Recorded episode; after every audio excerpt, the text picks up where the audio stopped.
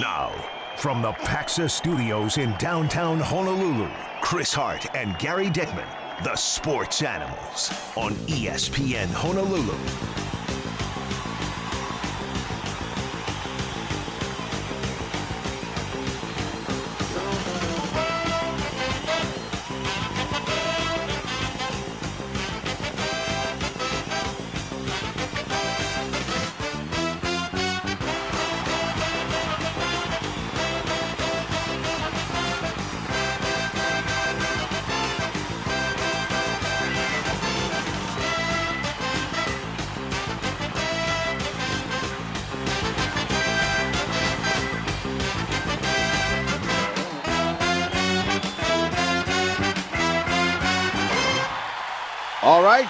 Morning.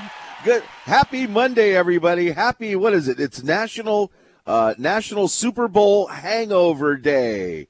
So if you woke up in garlic and guac and empty pizza boxes, you, you may may have overdone it yesterday, but uh happy I, I tell you what.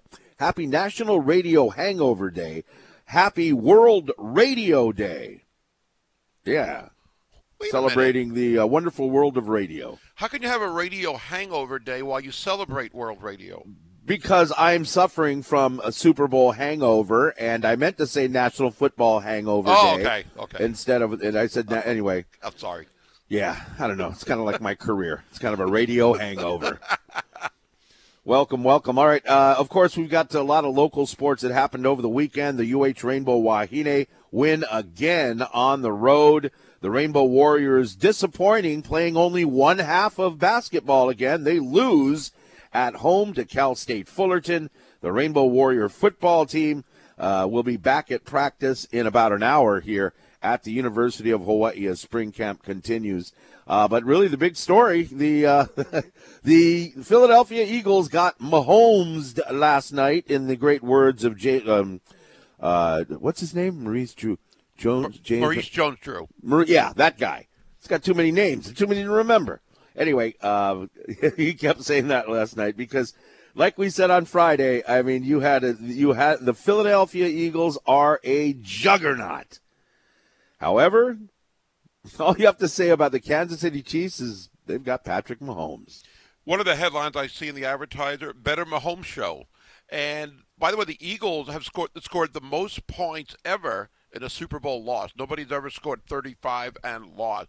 When Patrick Mahomes went down right before halftime, I thought way he limped off the field, they're going to down by 10 at the time, I believe anyway, down uh, at halftime by 10. I didn't think they were going to come back at all. I think Mahomes will probably play, but he's not going to be 100%. And the way they were playing, even when he was looking good in the first half, Philadelphia was a better team. They seemed to be very dominant on offense. Jalen Hurts had an incredible game. I thought he could have been the MVP, actually. That's how good he was. But I thought the Chiefs were kind of done. Yeah, Patrick Mahomes uh, already cemented his legacy uh, two-time Super Bowl MVP, the first quarterback to win the regular season and Super Bowl MVP since I think Kurt Warner in '99. He was incredible. It was so exciting, especially down the stretch. What a Super Bowl to remember. We are thankful for that. It, it was a fourth quarter to remember. It was act to me. I was a little bored. I, I, I was Really? actually a little bored. Uh, and I agree with you when uh, when they're down just before the half, twenty four to fourteen. Mahomes hurts his ankle.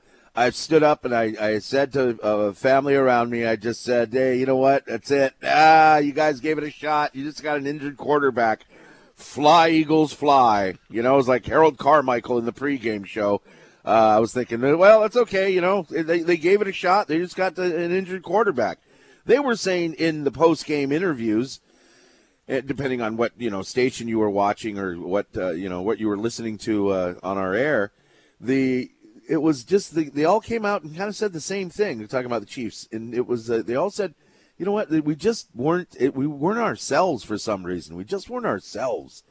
And then they went into, you know what, at halftime we said, just play like ourselves. Just go out and play like how we play. And well, we certainly did because it was uh, it was like the University of uh, Hawaii uh, basketball team. It was a tale of two halves, especially in that fourth quarter. I mean, it was it was quite amazing. And Patrick Mahomes got a lot of those key plays with his feet, with Yeah. his feet, running the ball twice escaping, and on that one, it was. Uh, I took a note here. I think it was uh, two minutes and 46 seconds left. He runs for a 26 yard gain. And I'm shouting, run for your life! Because I'm thinking they're going to tackle him and his, his, his legs, his, his foot's going to fall off his leg. Right. You know what I mean? I'm thinking, okay, the guy's foot's going to fall off if they catch him. I'm like, run for your life! Run for your life! And then, and then I'm going like, can't you run any faster than that? I just, I just was, I was scared for his health. I didn't have a dog in the fight, but I was scared for Patrick Mahomes' health. I'm all run, run, run, and, Patrick, run, run, Patrick, run. Yeah, I think that was I mean, a 26 was, yarder. I think on that one. Late that's what I game. just said. A 26 yeah, yard run. 246 left, and uh, he goes down, and the game was pretty much over from there. And then you're wondering, are they going to score? Look how much time is left on the clock, and then you're so close. After a couple of plays, uh, with a Pacheco down, uh, knee, taking a knee at the one yard line, then you're thinking, it was McKinnon. McKinnon who did that. Oh, okay, McKinnon. So McKinnon, the running back, takes a knee at the uh, one yard line. You're thinking, look how much time is left. But they uh, they managed to milk a lot of time off of that clock.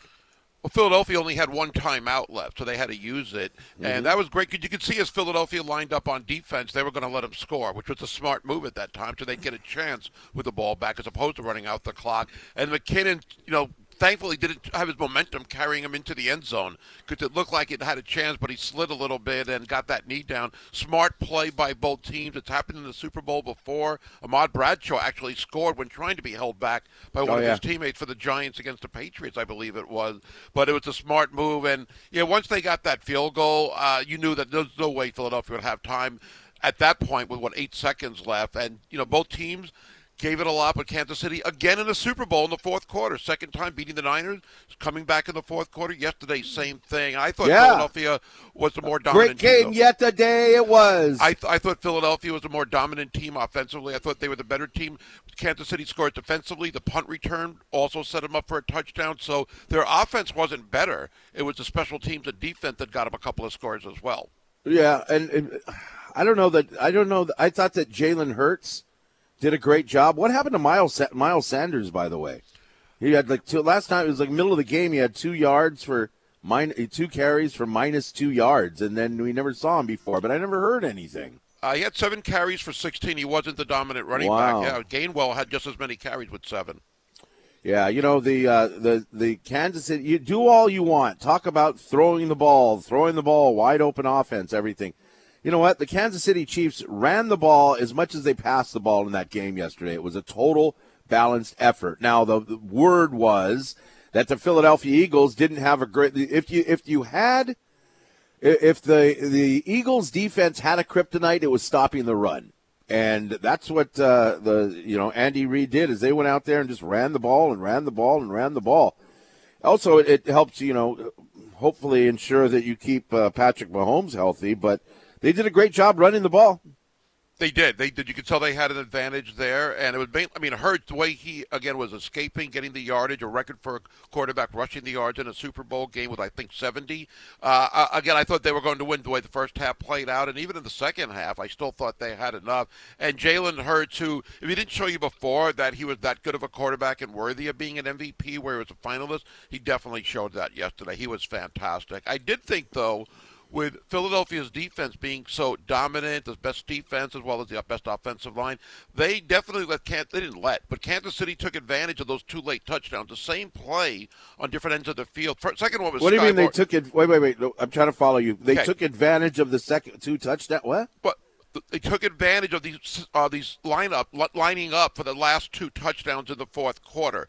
The second one was the Skyy Moore touchdown pass, and the, uh, before that, Toney. They lined him up on the outside and had a play. I think somebody called it a stop go or stop move, where he just took a few steps. Everybody went the other way basically, and left them wide open. Toney was wide open for that touchdown right. beginning of the fourth quarter, and then Skyy Moore. It turned out it was the same play lined up on the opposite side, and he was right. wide open for a touchdown. No, I, I listened to the announcers too, but it was the, the the Kansas City Chiefs offensive line took over that game in the fourth quarter.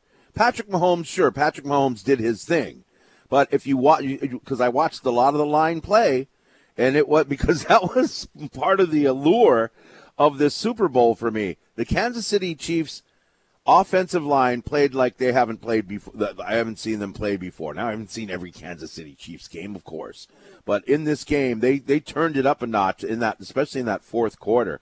I had thought that um, when uh, Toney, okay, Toney scored one touchdown, and then he had the punt return for the you know that long punt return that kind of set every uh, one of those scores up, which really changed the momentum. I was thinking, you know what, the way that Patrick Mahomes, this was I guess before the fourth quarter, maybe I'm not sure, but the way that Patrick Mahomes was playing, I thought, well, if the Chiefs win, does Kadarius Toney, who joined the team midway through the season, is Kadarius Toney the MVP? That's what I was kind of thinking to myself. That does make sense. I was actually wondering. I mean, uh, you know, the quarterback usually would get it, but I was wondering if there was anybody else on the Chiefs who might be able to get it besides Mahomes. It wouldn't have been. It wouldn't have been Travis Kelce. Not that he didn't do anything. It wasn't a game that we've seen six catches, 81 yards, a touchdown. Really good, but I don't think he would have gotten the MVP. And I was wondering who else it could have been. Pacheco had a good game, but you're right about Toney with those. Yeah, two Pacheco big didn't have an MVP. No, no, no. I'm just trying to think of who maybe would have a chance, but I guess Toney with those two plays made made some well, sense. especially when you're the, the the quarterback, and if you start spreading it out, then it's like okay, it's got to be the quarterback, right? Yeah, yeah. If you if all of his touchdown passes were to uh, Travis Kelce, then you might have a co MVP, or Travis Kelce is the MVP of the game. But I thought, and especially if he if he had scored, and he almost scored. If he had scored, that would have been the first time I believe that a punt return for a touchdown in the Super Bowl. I think uh, the announcers were saying so. That would have been really, really special, especially if he scored. I know he had a record. That was a record for yardage. That was what a 65-yard return. That was the most ever. Yeah, he got down to the five-yard line, and that really you kind of get a sense the game was kind of over then, of course, and that was a little. Uh, see, I don't know. At that point in the game, it, the, the game wasn't over by any means, right? Well, I don't was, remember what the score was. I Tanner thought, Tanner probably has a better than than I thought uh, th- between you and I. By the way, Tanner back in the Paxis studio says that Marcus Kemp blocked about three to four eagles on that punt return. Uh, yeah, Marcus Kemp's got another Super Bowl ring. That's cool. Tanner, where was it in the game? Do you remember where uh, um, Toney ran that punt return back and like what the score was? I can't remember off the top of my head.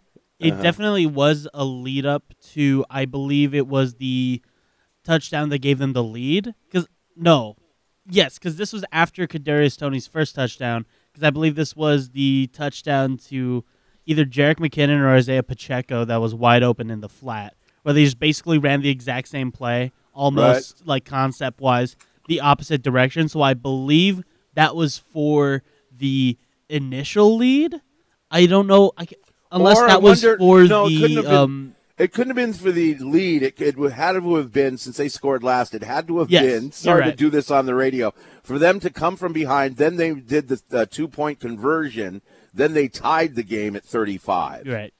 Okay, that's what it was. So it was to bring them uh, closer. But anyway, uh, the, um, the Super Bowl halftime show is probably the worst ever. You know, that's so interesting. I was seeing so many people initially commenting how great it was. And we were at the Kuhio Avenue Food Hall. I'll tell you, Kuhio Avenue Food Hall in Waikiki. People were taking out their phones to videotape it like crazy. They were so into it. And again, following social media, everybody praising it. And then later on, I'm seeing a lot of criticism. One of them is a local singer, Sunway Sunway and I saw her comments on Facebook, and she was—I thought she was I joking. Think Sun, Sunway is a um, Sunway is a uh, radio DJ. She's also she used to sing at clubs. I remember her singing at club that I used to work at back in, you know years ago. But yeah, she's yeah. a local enter- she's been a local entertainer, so she's a, she has been a singer. If she's not one, and her now, name her name is Sunway, not Sunway Sunway. Well, that's her last name is Sun. Well, her name's Sunway. Okay, she was commenting how bad it was, and the people, everybody, and it was mostly local people, I'm assuming, but even nationally. But the people commenting were all 95% in agreement. I yeah. thought it was good. I don't think there's ever been a bad Super Bowl halftime show. I like oh, Rihanna. No. no, no, we saw one yesterday. Why do you think it was bad, though? I'm just, I'm curious. Boring. It was boring. It's look at la- it's hard because she came after last year's Super Bowl, which, in my opinion, was one of the best Super Bowl halftime shows. That, that that's part of the problem. I think is, and I I'll say this because we were we were saying this to each other. I think she's pregnant. Now she just had a baby recently, from what I'm told. I don't see I don't see these on I don't watch uh, you know uh, the shows that you watch, so I'm not up on this stuff. but the pregnancy, nine months old as their baby. Right, but she looked she looked pregnant. I mean, she looked like I mean that because someone some people were um, teasing what she was wearing, and Right, I thought, oh, okay, right. but you can see there was a she had a bump. And she rubbed Yeah. the belly at the end, like Beyonce did years ago. Oh, too. cool. So that's how Uh-huh. everybody kind of did it. Then her. Oh, her somebody just texted in that she is pregnant. Yeah, So one of the one of the it. questions were one of the questions were why have her out there? That's what they said, and I thought, ah, you know what? She did good. I mean, I don't know. Is she supposed to be a spectacular dancer or something? I don't think that's how No. that's, that's how she rolls. But I don't know. It had a lot of people. It looked like a bunch of Easter bunnies, you know, kind of uh, dancing and jumping up and down and doing that stuff. There was nothing to it, I guess. Now, perhaps um, if I was like, oh, uh, you know, that's all her great hits, and she's so great. And I, if you people that enjoyed it probably just enjoyed her music. But from what the young people say is she hasn't had a hit in like ten years. She hasn't been that active in the last I don't know how many years. I, I I recognize two of the songs, and I guess if you know the songs, you'd like it better. But apparently, she left a lot of hits out and did a few songs that weren't hits. The first one, I, I don't want to say the name, um, but um, the first word isn't something to say. That's regular. that's fine. Yeah. That's fine. So, but that wasn't. I mean, people thought maybe she'd open up with her Umbrella song, which is fairly new, or some of the other big hits, and she didn't. So, I think that's why some of the comments that I read last night said it was disappointing. But yeah, I was a little surprised because initially people were praising it, where I was reading on social media. Then afterwards, it was the opposite. All right. Uh, heck, folks, uh, you can text in or call 808 296 1420 on National Football Hangover Day with the sports animals here on ESPN Honolulu. And now that uh, football season is done, actually, they've got the combine is coming up in a couple of weeks already. Uh, but now that uh, that's over, uh, you can uh, you know go back to uh, go back to having family time. And here's something cool. Disney Junior live on tour is coming March 18th and 19th at the Blaisdell Concert Hall. So all your kids' favorite Disney friends will be there, along with Marvel's Spidey and his amazing friends. Tickets on sale now at Ticketmaster.com.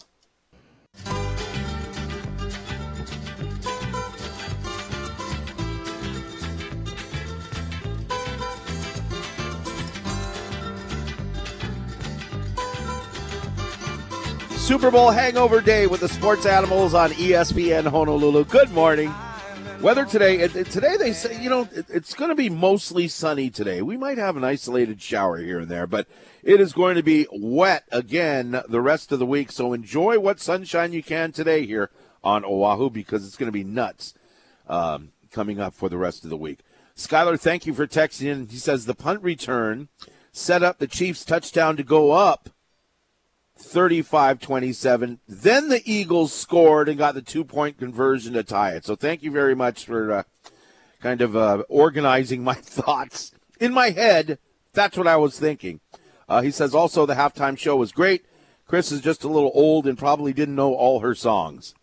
Uh, yeah, I guess, you know, uh, but I was around a lot of young people and a lot of the, from everybody was in agreement it, it was like nah, nah, meh. I guess you know because they were waiting also for like somebody else famous to come out and join her, Right, right. you know, and it was uh, I don't know. I, I'd be interested to to see what nationally, uh, really kind of what the thought was on that. But uh, again, you know.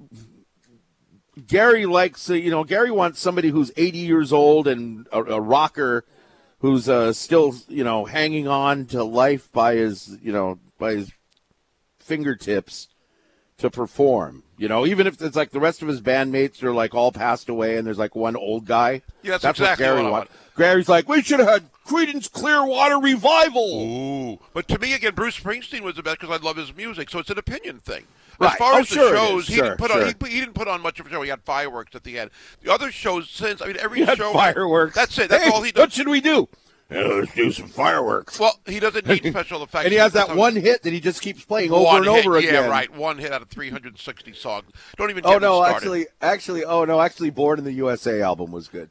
Uh, there's a ton of great hits, but don't even get me started because we've compared it to Kiss. But anyway, every show since then has had great effects. W- was Kiss in a Super Bowl commercial? And was Bruce Springsteen in a Super Bowl commercial? He's busy It on- just tells you who's relevant nowadays. Oh, who does? Who needs a commercial? He, Paul Stanley needed that. In my opinion, again, the, I remember one year Bobby Curran, who I just talked to the other day, is doing well. Uh, Oh, good. One year he said Madonna was the Madonna show was his best, his favorite Super Bowl halftime show, and I said, how could you say that? He was talking about the effects, and I think what they do with these effects at halftime, whether it was the Talking Sharks a few years ago with Katy Perry. Oh, some I'm of the sorry. things- I'm sorry. I'm sorry. That was the worst Super Bowl. A lot of oh. people said that. A lot of people Sorry. don't agree. Sorry to interrupt. But, but I think the effects are pretty cool when they have them every year. And I'm not sure if they're trying to outdo each other, but they get so much creativity and cool things that I like that part of it. It's good. I knew a couple of her songs. I, again, I haven't really seen a bad one. I know Katy Perry's one was viewed as a bad one. It wasn't great to me. It was but I think stupid. It was It was stupid. kind of dumb in a way. I would but- rather see Baby Shark, do, do, do, do, do, Yeah, oh, Baby yeah. Shark. Do, do, do. I mean, that's, that's what it was. It was ahead of its time, you could say. Yes, yes, yes. Uh, again, it's, I think your taste of music for anybody would come into your opinion on the Super Bowl halftime show. I, I, I see that in recent years, it looks like they're going after the younger audience. You kind of half jokingly were talking about my type of music, but it Yeah. seems like they haven't gone with any. You know, years past they had Tom Petty, they had Aerosmith, Bruce Springsteen. They don't do that anymore. They haven't gone with any of that, and uh, it's like they're trying to hit the younger Be- crowd. Gary, because those people don't perform anymore. They're 80. Well, they do perform. Bruce Springsteen's on tour right now, selling out. But I know what you mean. I know what you mean. Uh, and Jay Z took over as producer Most of now. those guys have passed. Okay, point taken. Jay Z is the producer of the show now. Remember, Rihanna turned this down three years ago in support of Colin Kaepernick. She didn't want to do the show, and Jay Z advised her not to do the halftime show, not to get involved because the NFL is blackballing Colin Right. Kaepernick. Now Jay Right. Z's the producer, and she's performing. Yeah, well, Jay Z said don't do it, and that's why there was an uproar with what? Now you're working for the NFL when you what? Anyway, uh, thank you for texting in at 808 296 1420. Uh, This texter says the Chiefs adjusted and defense won the second half in special teams phases. That was enough to win a close one. Yeah, the punt return and the you know well the, the scoop and score was in the first half, but they almost had another one in the second half by Bolton. But the defense. I know. I saw that. I was like, hey, that guy, Michael Bolton, he's pretty good. I didn't know he played football, too. That's what Gary wants to see. Where's Michael Bolton? No, he should be doing the. Not not my type, but he's a good. for What he does, that's just not for me. Craig, thank you for texting in. He says Hurts was good, but he made the one costly fumble for a Chiefs score. Yeah. That was. I mean, it was. And it, at first, I thought, oh, the guy stuck his hand in there or something. And then I'm like, oh, no, he just slipped. He did a Terry Bradshaw. He did a, a Mark Sanchez. I mean, it was just a. It was just a. Oh, here's the ball. Oh, lost the ball. Yeah. That was, was horrible.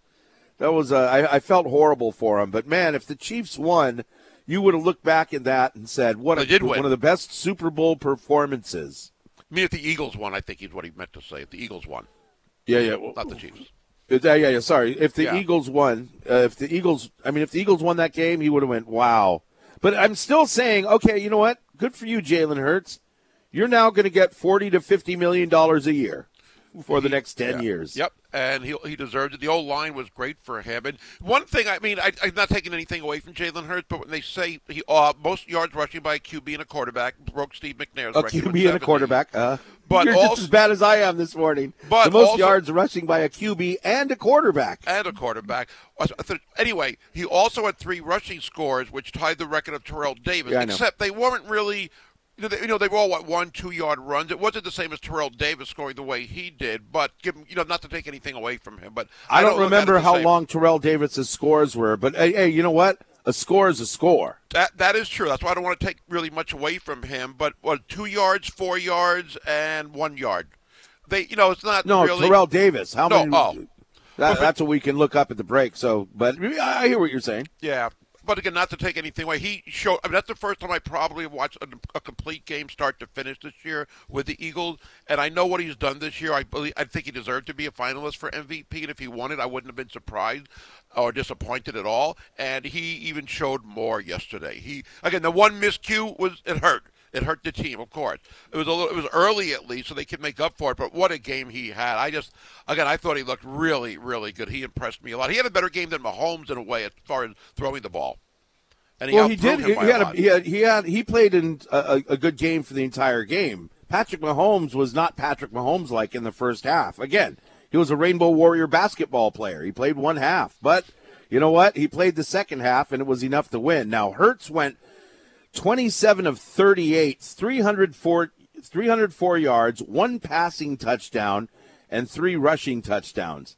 I mean, that is a legendary performance. That's a Timmy Smith performance in the Super Bowl. That was unbelievable. Right. Again, I think he could have been the MVP to get only the second time a guy from a losing team could have been named the MVP, and I thought he was kind of worthy. I wouldn't have been that shocked if he got it. I would. Uh, I, I would. I don't think he, he he did good. Also, I should say, 15 carries for 70 yards. Um, but at the same time, Patrick Mahomes' fourth quarter, he took that game over.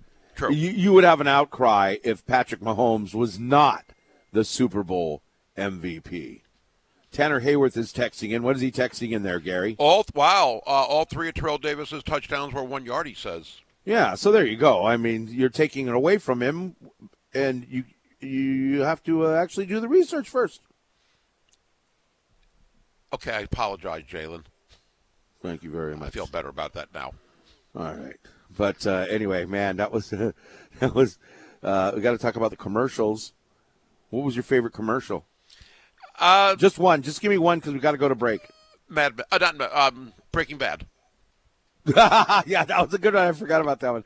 Hey, uh, we'll take your texts and calls. Reaction to Super Bowl Sunday here with the Sports Animals this morning on ESPN Honolulu. Oh, call the coach is coming up again. Call the coach with Charlie Wade. Mark your calendar. It's coming up. Uh, let's see, eight days from now. So Tuesday, February twenty first. Call the coach with Charlie Wade. Uh, we'll have more details coming soon on ESPN Honolulu.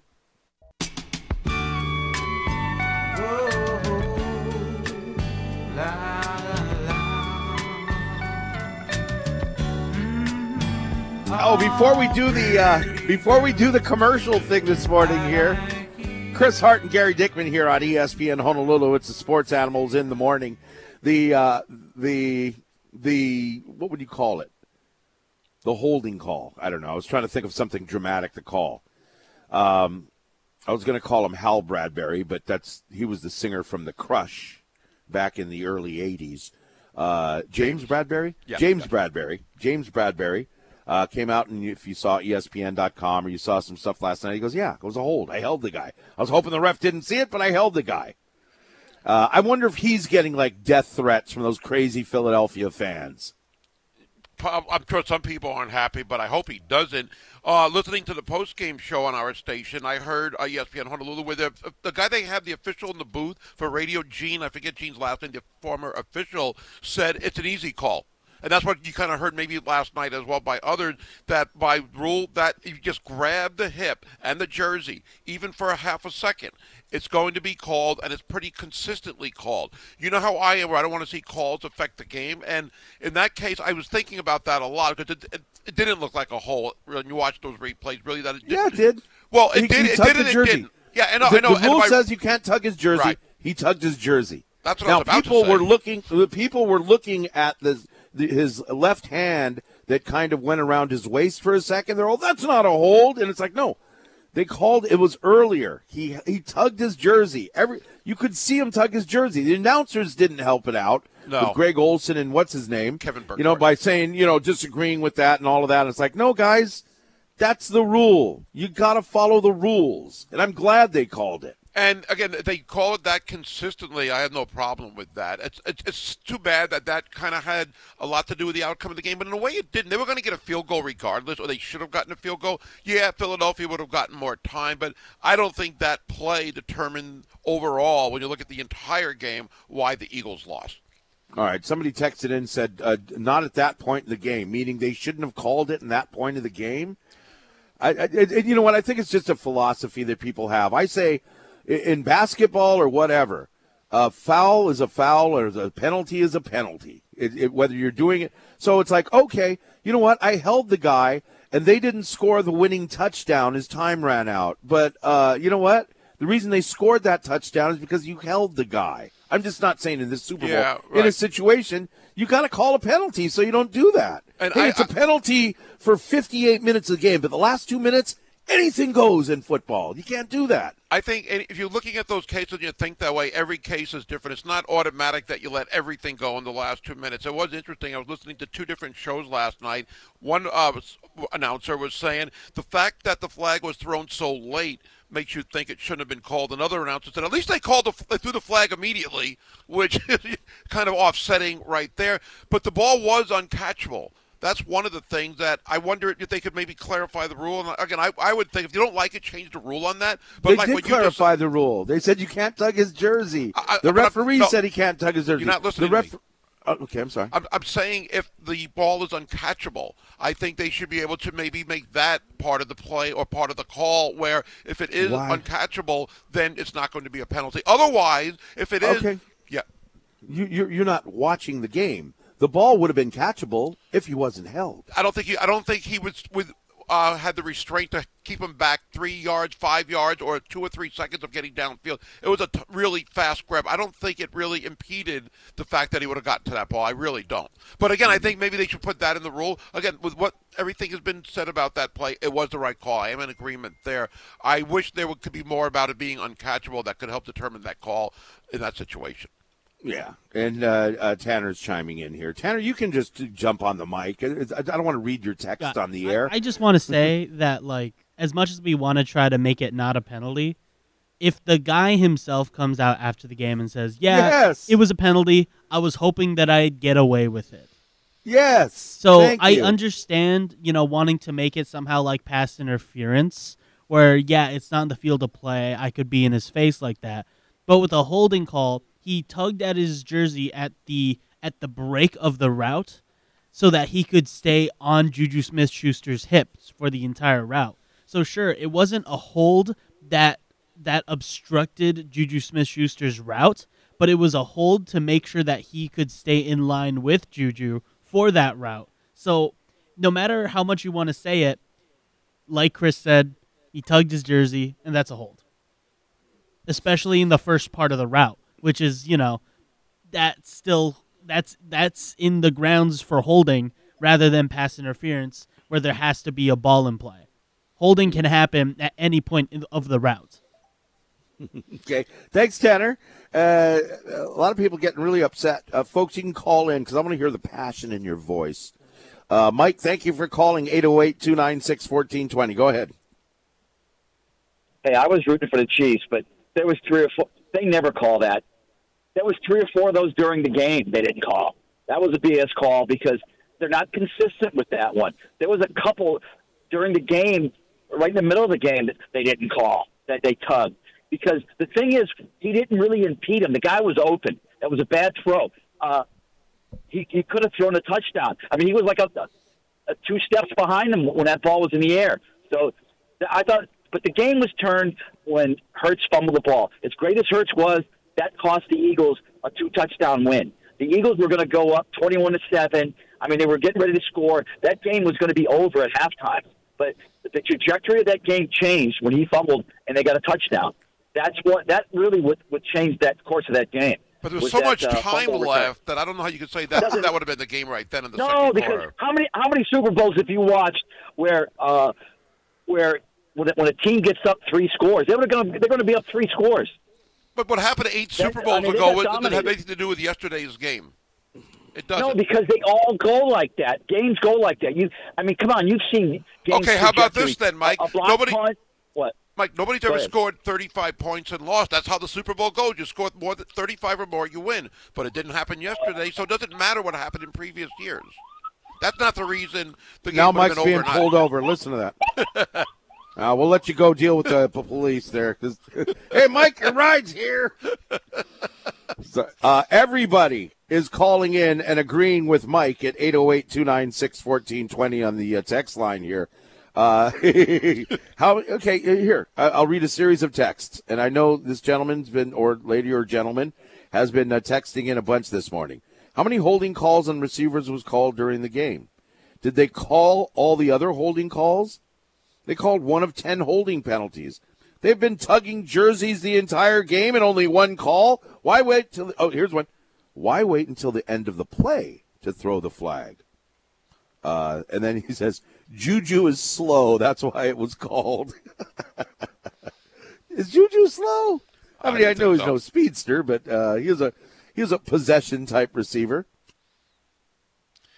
Uh, again, I, I, I know people would say that cost them the game, but again, they were in field goal range anyway. There's no definite way of looking at that, saying if they don't call that play, the Eagles would win they would have had a better chance, I guess, and Kansas City wouldn't have had the uh, as easy of a time down the stretch if that's a way to talk uh, break it down. Still, I hope people aren't blaming that call of the game. And usually, one play doesn't determine an outcome of a game, even if it is the last play most times. But it was significant, of course, and I do give Bradberry credit. But even, just because he says it, and, and again, I'm glad he did again, I think there's different ways of looking at it, but I again, at the, at the, end, it should have been a holding call. I agree with basically what a lot of people are saying, even though some of the texters are agreeing with Mike.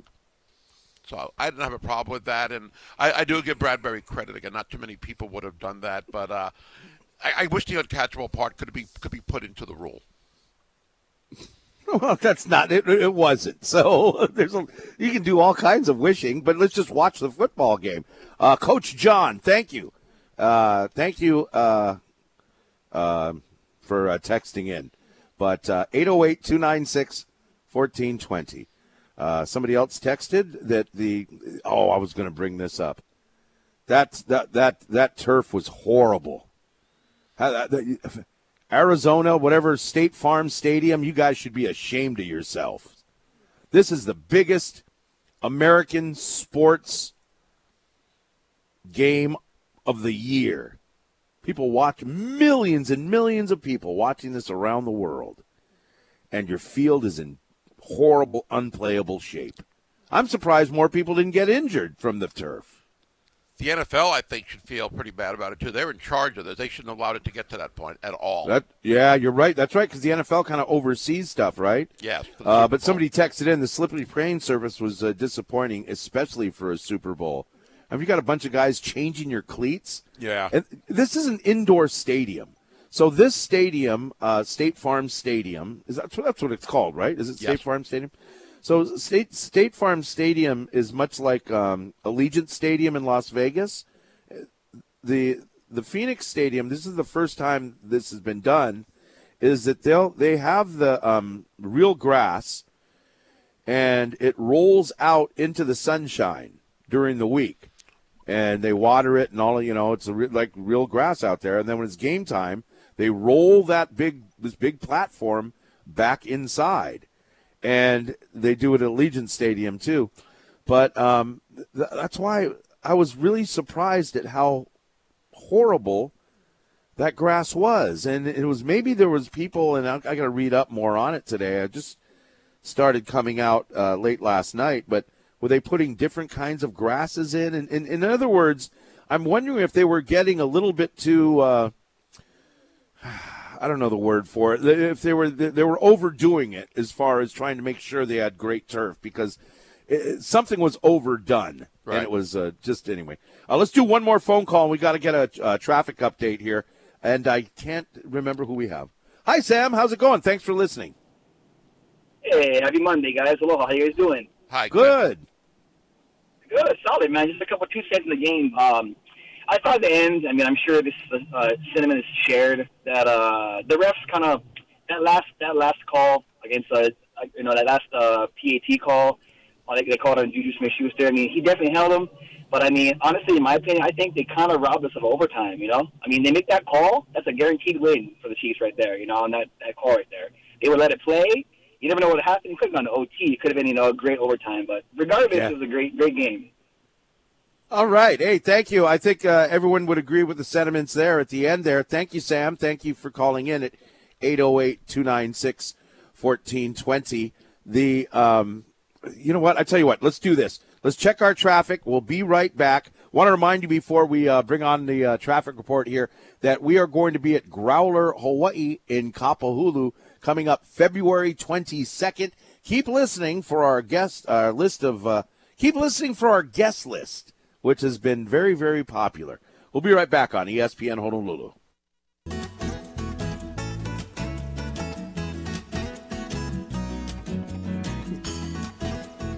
Careful who you talk about on the radio, Gary. I Sunway's know. on the line for you. Sunway wants to talk to you right now. Hi, Sunway. Morning. Hi. Hmm? I, I was mentioning your comments on Facebook last night as it pertains to the halftime show where you uh, wrote this, I quote, Rihanna really phoning this one in, huh?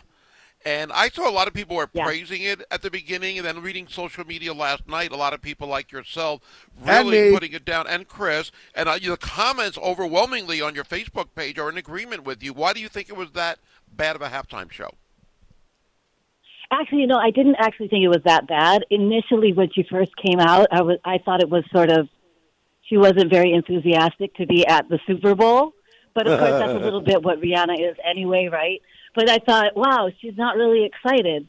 And then she started raising up into the air, and I thought, well, that's interesting. And the show was great, the production was awesome, but she was still sort of like, you know, she wasn't fully into it. But then, of course, she revealed she's pregnant, so then that was sort of the, I, for me, the explanation. But I don't know. you- I was going to perform at the Super Bowl. I'd be excited. But would okay? Wouldn't you? Were you hoping for like? Is there anyone else on this show? Like somebody pops out by surprise. and. Yeah, and there's Elton John at Yeah, the piano. But then that. that was a that was actually a Super Bowl commercial. Well, she's you know she's collaborated with so many other musicians. You'd think that if at least one or two would have popped out, but I guess uh, no pun intended. The baby was what popped out. So, um, awesome. yeah, well, thank you. so I don't know, but it was good to see all the comments, and um, thanks for bringing it up. All right, thanks for calling Thank in you, there. Sunway. Sun, Sunway, everybody. There you go. Go Hey. ahead. All right.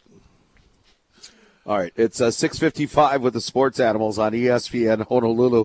Hey, you know what? That was a good game, man. It was a it was a good game. I got a little bored. You know, I, I, I got a little bored um, uh, about halfway through. But at, I I think halftime? because I think because Patrick Mahomes got hurt, it was twenty four to fourteen. It goes to halftime, and and then I'm like, okay, this is you know this game is over. It's you know, hey, good job. You know they gave it a, they gave it the old college try, and uh, then the halftime show came on, and we were at uh, uh, my our cousin's house, and uh, he was uh, you know he has TVs all over the place, a big house and outdoor, indoor, front of the house, back of the house, and I was chilling in the back, and the uh, the there was like a uh, the, elect- it got, the electricity got tripped, a little trip, so it went out, and a couple of people. It was during the halftime show when the electric the electricity in the back part of the TVs that we were watching, when those TVs went off, no one said anything. No, everyone just sat there and went, "Eh, TV doesn't work." That's how what into the halftime show we were. It was like, "Oh, the TV went off." Well, maybe that's a good thing. You know, going back to Sunway's comment, there was one part where, where Rihanna walked from one stage to the other, and when she went from one stage, you could see her like all of a sudden soaking it in and smiling. I thought that was kind of cool and sincere that she gave that little gesture. I didn't realize I, she was. She seemed so tall. I met her once, and I stood next to her. Uh, this is you know way back in the day when she had like one hit, and uh, she came by the radio station, and uh, I don't remember her being that tall, but I guess she was. All right. Well, thank you, uh, Sunway. When is Sunway on the radio? I hear her on the radio, but I don't know when she. Oh, she's on the ra- radio now. Oh, she called us during her commercial break. Hi, Sunway. Oh, big fan. Let's call her show. Yeah. what what what's her what's her number? Like two nine six Kumu or something? What is it? I don't know. All right, back to your texts and phone calls and top story. You notice how we're staying away from talking about the UH basketball game, huh? It hurt. It hurt big time. Yeah. Anyway, all right, we'll be right back on ESPN Honolulu.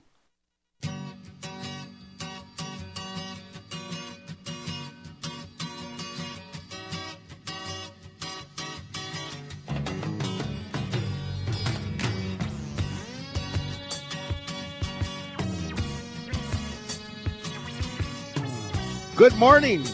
Headlines today. I, I hope we'll be, maybe we'll get into it. Maybe not.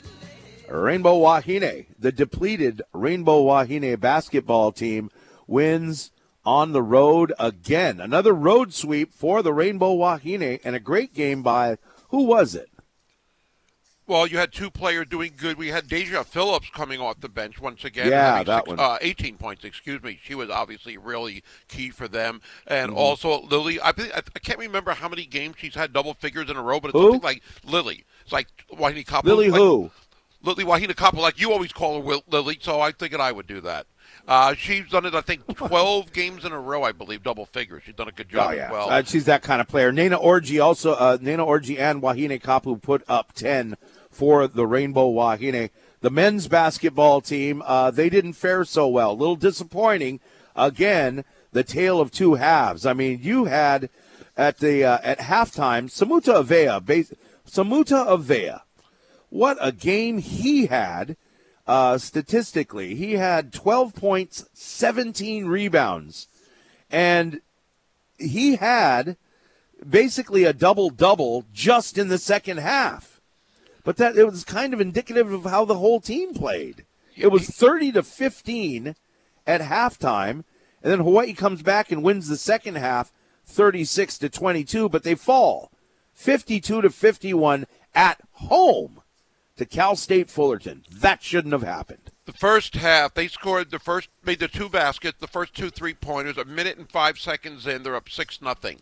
They went on to miss 19 of their next 20 shots and only made uh, two more field goals. The rest, the last 19 minutes of the half, they only made two more field goals. That I, I, I mean, I guess they had 15 against Texas A&M Commerce at halftime.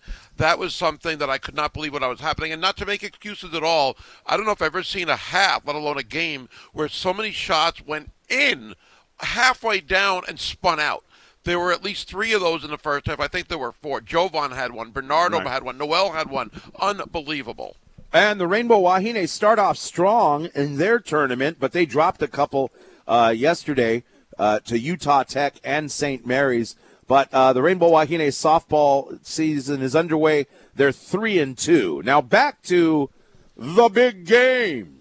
Well, they're three and three. Oh, really? Yes. I must. and I a- mean, Two and zero on Friday. One and one Saturday, and zero and two yesterday. Oh, my information from the University of Hawaii is incorrect. anyway, uh, Super Bowl. Back to it. I'm glad Marcus Kemp gets another ring. It's pretty incredible that a guy like not, not a guy like that, but anybody from UA three Super Bowls he's played in and has won two rings so far. Yeah. I'm glad he got to play. Didn't catch any passes. Mecole Hardman, who was on IR and wasn't able to play, his wife or girlfriend had a baby yesterday, so maybe good thing he wasn't in the Super Bowl. Uh, but I, I think the Chiefs were a favorite going in. I don't think the Eagles were this season. They were both number one seeds, of course. They both 16 and three. They both scored the exact same amount of points. Yeah. And I, I thought just a great matchup. And I'm glad we got a Super Bowl comparing, let's say, the college football championship game with t- uh, TCU and Georgia. That's what you never want in a big game like this. We want what we got yesterday. I love the offense more than a defensive game. When the, when the Rams lost to New England several years ago, was it at 13 to three? That was not exciting. It was close. Oh, yeah. Yesterday's game was intense, and you said you were kind of getting bored at halftime. I got the sense though at halftime that if Mahomes even isn't, if he plays and he's not 100, percent this game's over. But I was entertained in the first half because of all the offense. I mean, 24-14 is pretty good for halftime. Uh, I, I thought both teams moved the ball pretty well. Jalen Hurts was doing almost anything he wanted. And again, the offensive line deserves a ton of credit for that. I thought it was a great game to watch, about as entertaining as they go. Now, last year's game was obviously good with Cincinnati, the Rams coming down to the end. Uh, I, I'm glad Butker got a little bit of redemption because he missed a Yeah. field goal earlier, hit the post, hit the upright. Uh, so I'm kind of happy for him as well in that last second field goal. yeah, seconds left. that was one thing I was going to bring up is that you know if they lost by three, oh the big goat Harrison Butker, but he was able to have a winning field goal, and I've seen uh, different stories around different websites like you know Saints, uh, the uh, sorry the, the Chiefs win with a winning field goal, and I thought to me a winning field goal is you're 45 yards out and you you know. To that one, they were just stalling, stalling, stalling, and they were like 27 yards away. Yeah, it was less than an extra point these days. Right. But, but still, But the fact that he missed Imagine if you earlier- missed that. Ooh, they go he- into then they, they're, then we're into overtime. Yes. I was almost hoping you did. I wanted more football. And but I just knew there was too much time left on the clock. That even when Philadelphia scored, uh, you know, you, all they needed was a field goal, obviously, to win, as opposed to getting a touchdown. There was just too much time for Mahomes, and uh, it was almost like business as usual for the Chiefs in that aspect, coming down the field like that. I give both teams credit. I know Philadelphia fans were going crazy last night, not rioting, but going through the streets and doing what they normally do and damaging. Well, they're doing stuff things. like that before the game. It was stupid it was it was like you look at those guys and people are taking social media and you see them like banging signs and you know throwing chairs out into the street and doing stuff like that. You're like okay the game hasn't even started yet really? Uh, put those guys in jail they actually had police and I think even National Guardmen coming out in the street to get everybody off the main street, which is Broad Street there, by midnight. They just didn't want any people lounging around to have more violence. And I guess there wasn't Yeah. a lot, but still, I can understand how frustrated they are. That's for sure. And there's a video going Yeah, around. okay you know what your team lost a game Well, not a game, the biggest game. The game. Yeah, but it's a game. The, the key word game. Don't go out and, and, and you know start tipping over cars and looting stores because your team lost a game. Oh, the biggest game. So what? Well, I agree with the part about the crime part. As far as not being upset, I'd still be. I mean, if that was my team, I would never be able to forget that. To lose a game like that, that you basically All right. thought you had Okay. won. Uh-huh. I know They got Mahomes. That's what happened. They got like everyone else. They got Mahomes. They were the favorite. They had that lead, and they their One and a half point favorite. They were still the favorite, and they had the lead ten at halftime. And their defense is supposed to be that good, and it is that good. But It is. They didn't have Patrick Mahomes, as you said. Still, I'd be real. Yeah, I'd be really bummed if I'm an Eagles fan. Are you kidding? You don't win Super Bowls that often. They've won two, and you don't get to the game that often. You don't. You're not going to. People aren't supposed to think, well, it's just a game. It's okay. They should. Not with a It's Super a Bowl. game. No, come on. And the Steelers, I remember the Steelers lost the Super Bowl in uh, I don't know what year it was, and it was like, okay, let's go to the beach. Okay, I want to bring up something you can easily identify because it involves you, Christopher Hart. You and I were at the Sugar Bowl. And at one point, you were so upset about the way the game was, was. playing out, you left the stadium and walked back to the hotel, miles and miles in 20 degree weather. Now the, the hotel was a block away, but still, I was that. You know what? I forgot about that. Ah, And uh, you're right. That was the one time where because we had so much hope, but that was yeah. But I don't know. It's it's it's to me. I, I guess because we're so far away from having a home team in the NFL, we all have favorite teams. But unless you're, you know, you're. I mean, and I guess Philadelphia, you have to act that way because that's the way your parents acted and the way your grandparents acted, and then before that. yeah. They, you know, so it's like you you you don't know any other way to act. Let's go back to the text line. Guys can call in at 808-296-1420 or you can text in as well. Uh, here's a one it says, "Here's a question for you. Will the NFL ever go to video robotic penalties?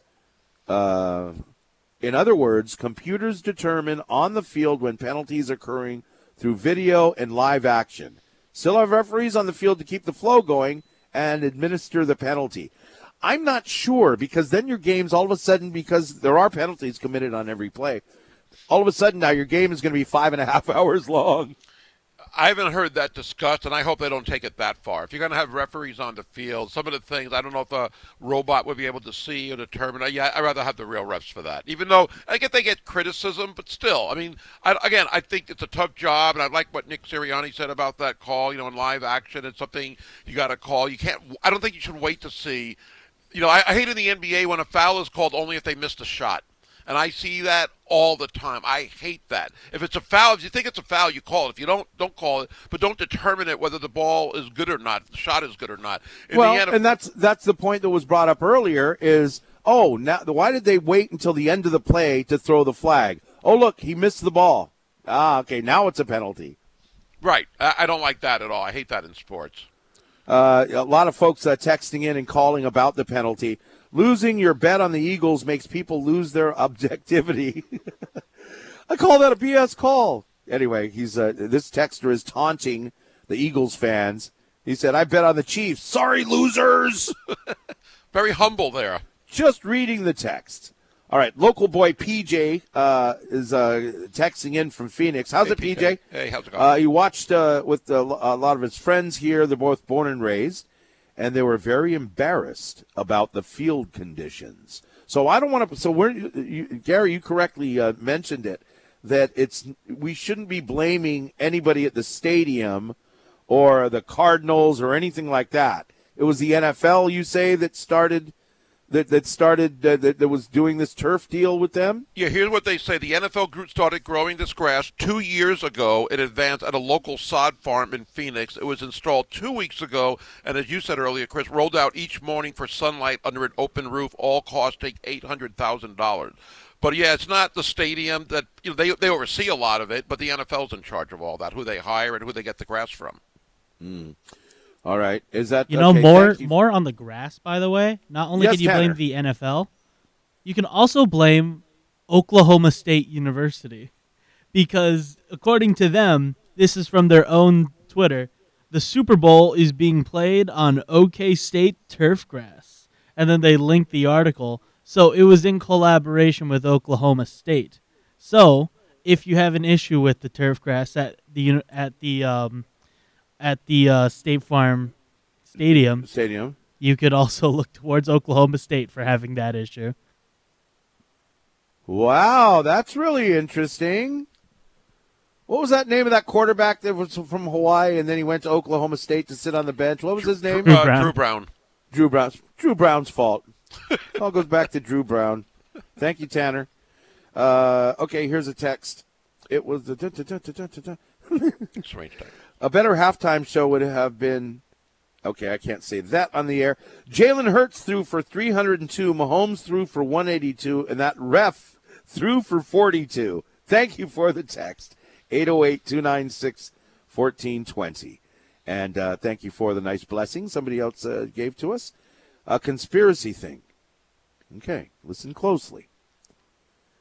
Did Patrick Mahomes fake his first half injury because he had no second half effects?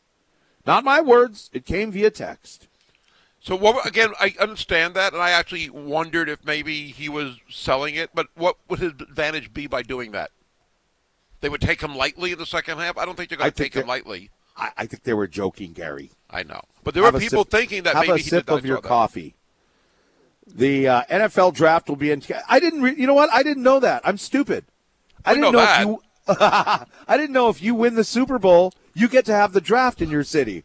Is that? No, it was already predetermined where it was oh, going to be. I thought because they No. won, they were like, "Hey, that's an incentive, something else for the Super Bowl." Chris, uh, it was in Las. It was in Las Vegas last year. Oh, I I wrote that down in my notes to bring up. okay, so somebody texted in. The NFL draft will be in Kansas City. So again, the Eagles will have to hear it again. The Kansas City Chiefs, the Super Bowl champs. That will be fun. Yeah, that'll be fun. I don't Okay. like. I, I, I do like. Uh, there's a couple of uh, Philadelphia fans. Uh, my neighbors, the little kids uh, that live next door, they were rooting for the Eagles, and then my friend uh, from high school, Bob Dodge. I don't know any other Eagles fans. I know a few. Okay, so the uh, the Chiefs get to host the Thursday night opener, as the Super Bowl champ normally does. The Eagles are on their home schedule next year. The only slight problem might be as far as that matchup on opening night is that the Kansas City Royals have a day game there. They're basically right across the parking lot from each other. Knowing that the Royals, especially in September, will get about four thousand fans a game, I don't think that should be an issue to have both games on the same day. What if the Royals are good? oh, Chris made a joke. I made it funny again. Yes, yes. I was there was I was thinking the thing about okay, so yesterday you have the Super Bowl in in Phoenix, right? You also have the Waste Management Open or whatever it's called, the big golf rowdy golf tournament. Uh, Two hundred thousand people are, are are watching this golf tournament, and so you had both of those in town. Uh, Did everyone get a hotel room? I'm sure they tried to, and I think I might have mentioned, but Bobby Kern, who was in that area, the place that he was originally staying at, they, they quadrupled the rent for February because of those events going on. Quadruple the rent. That's horrible. Yes. Price gouging anybody? Yeah. All right. 808 296 1420. Texter says first half was dismal. Hard to catch up when you're down 18. Terrible. I don't think we were ever down to 18, were they? No, of course not. Maybe he's talking about the wastewater management come from behind win. Who won that anyway? Scott, is it Scotty Scheffler? Oh, Scotty Scheffler. Right on. Good to see him. back. I think, yeah, that's right. So he's now the number one golfer in the world, I believe, again. The uh, Philadelphia Eagles were definitely favored by most sports media, reads this text, because their overall superior talent, parentheses, except that quarterback and tight end. Despite being the more physical team, I think the Eagles lost because they weren't able to pressure and sack Mahomes and because they gave up some huge plays. The fumble recovery for a touchdown, long punt return that almost scored a touchdown. The uh, yeah, I mean, but the Eagles, the uh, if you go position by position, Jalen Hurts is not Patrick Mahomes, and Dallas Goedert is not Travis Kelce. Yet Jalen Hurts and Dallas Goedert are super, super good. Are they going to be in the Hall of Fame? Who knows? You know that Travis Kelce and Patrick Mahomes has a Hall of Fame resume six years in now. Yes. Patrick Mahomes is already a Hall of Famer. So there's a difference. But I, I like the text. So thank you for guys at 808 296 1420. It's uh, 18 minutes after the hour. Time for another traffic check. Want to let you know, too, when we give away prizes this morning, uh, this week, uh, you will not only win that prize, but you will be entered to win uh, two tickets to see Frankie Valli in the Four Seasons at the Waikiki Shell. Uh, by the way, you can get your tickets now or win them from the Sports Animals in the morning on ESPN Honolulu.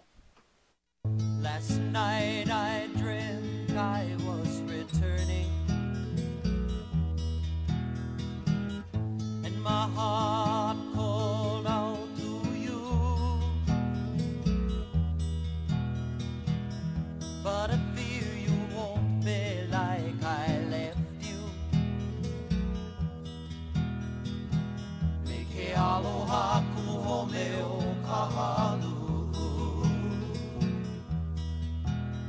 I can't get away from this. All right, we love the texts and calls coming in at 808 296 1420. It is officially National Super Bowl Hangover Day with the sports animals, and uh, it, I guess we're going to wait till tomorrow. Uh, on tomorrow's show, full into the uh, what you saw over the weekend in the Honolulu Star Advertiser. Key state senators call for President Lassner to to resign. Oh boy, don't even get me started. Favelas in there too, by the way. 723 with the animals here. Keep it coming. 808 296 1420. Switching gears here.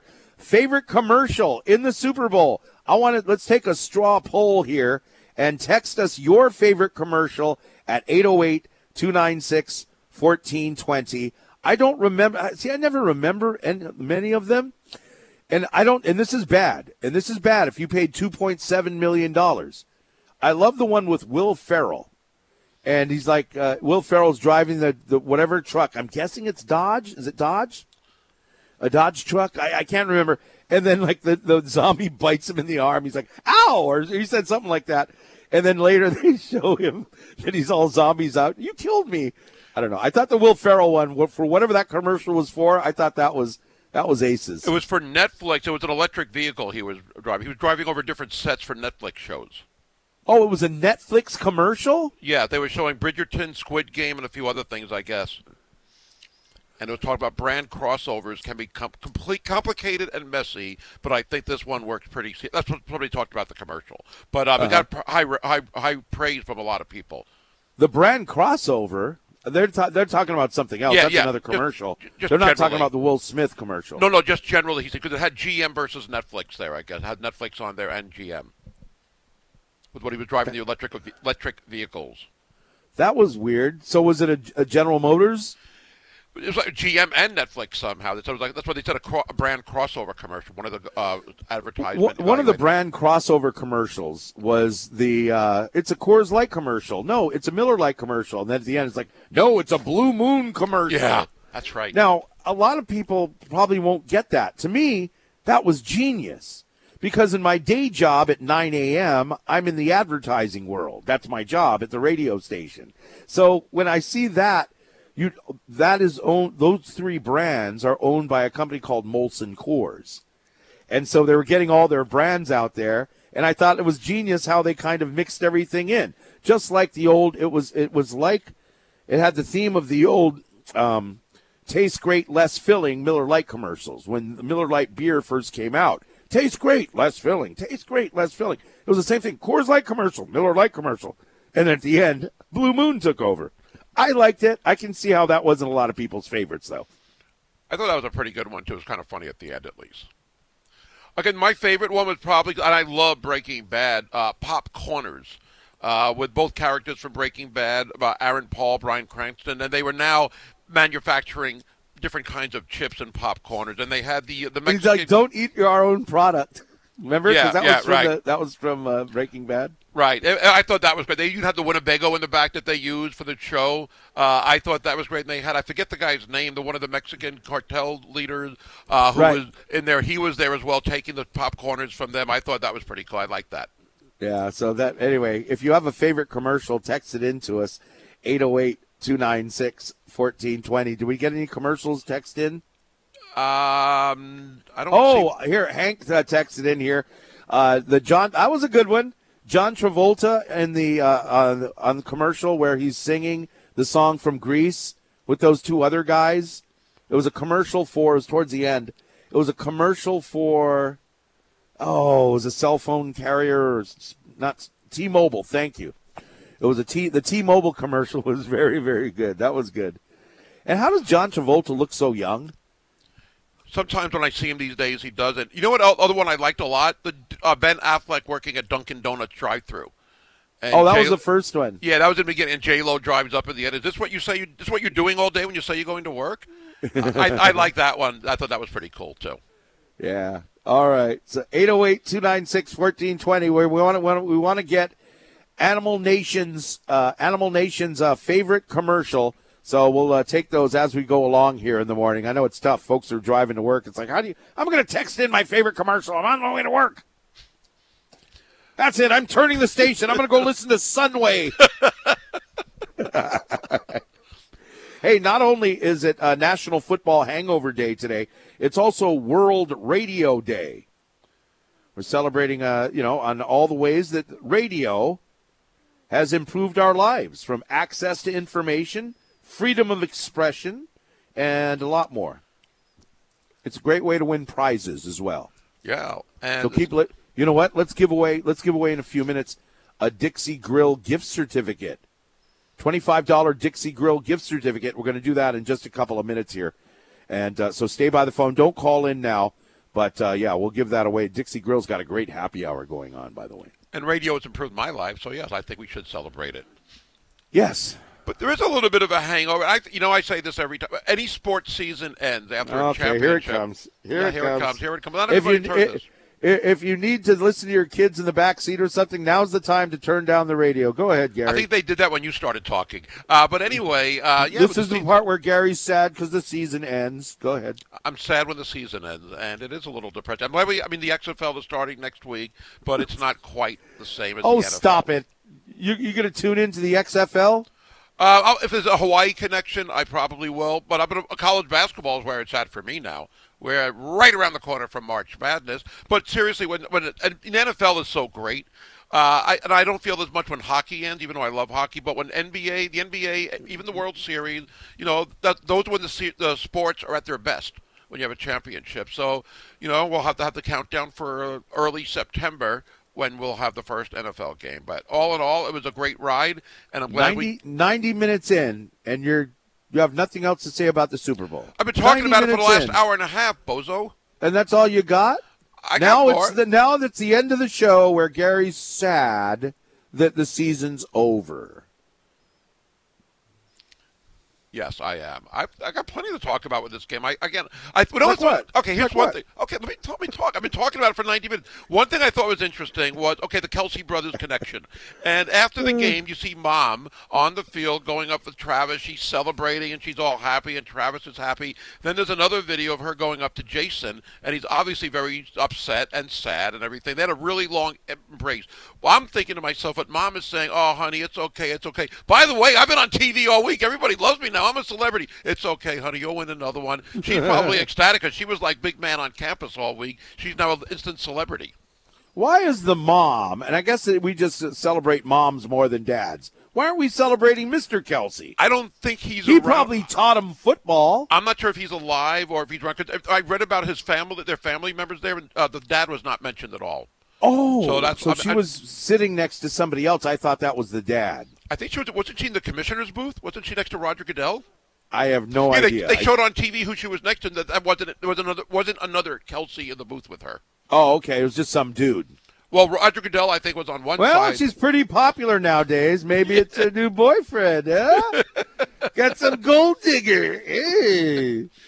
Okay, it's 731. Is it surf report time now, Tanner? Traffic now. We'll be right back. ESPN Honolulu.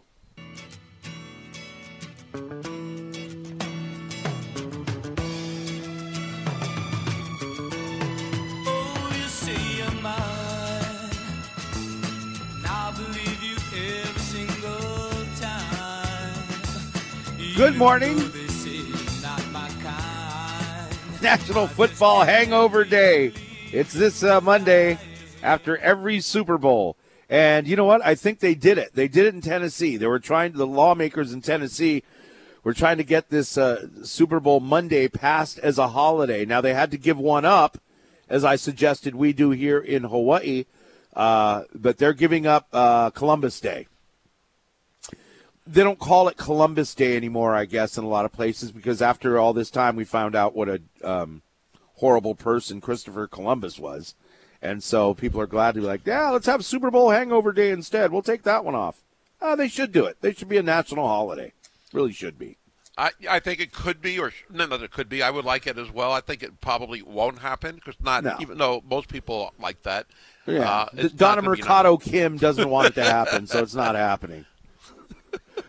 Her and Donovan Dela Cruz don't want. Michelle Kidani is not on that bandwagon. I'll tell you that much. 7:37 in the morning with the sports animals. Now they say it's going to be mostly sunny today, but the rest of this week it is going to be uh, wet and stormy again. You know, if the I like it. I, I I just feel bad because it brings on more traffic and more traffic accidents, which really suck for people. But uh, love the wet weather. All right, uh, 808 296 1420, our number to text in here with Chris and Gary. And uh, we're talking about uh, being devastated by the. Because I keep saying, hey, you know what? It's a game. If your team lost, it's a game. Move on. And then Gary reminded me that back in 2007, I was uh, very upset when Hawaii lost the Sugar Bowl. And somebody said, Sugar Bowl was okay to be devastated because we know that's a once in a lifetime game. Oh, okay. That makes sense. Best text of the day. But it's also the same thing for the Eagles fans. You don't get to go to a Super Bowl that often unless you're a Tom Brady, you know, for the last 20 years. Some teams go twice. That's usually, and a lot of teams don't go at all. So when you do get there and you lose, especially in that fashion that the Eagles did, I can understand, not the violence, but I can understand the frustration and maybe a little bit of uh, depression amongst the people. I'm sure there's a lot of people not going to work or school today in the Philly area. Our team lost. I was okay the next day. Or actually, I was okay later on that night. Now, Why? Bourbon Street helped that out a little bit. But uh, our next texter, thank you guys uh, for listening today. Philadelphia loses MLS soccer championship, MLB championship, and now NFL championship. First team to lose all three in one year, or the first city to lose all in one year. They say. I like that. Why? Because I mean they're kind of rivals of New York, so you know I'm you know I don't, I'd be envious if they were able to win that many championships and New York wasn't.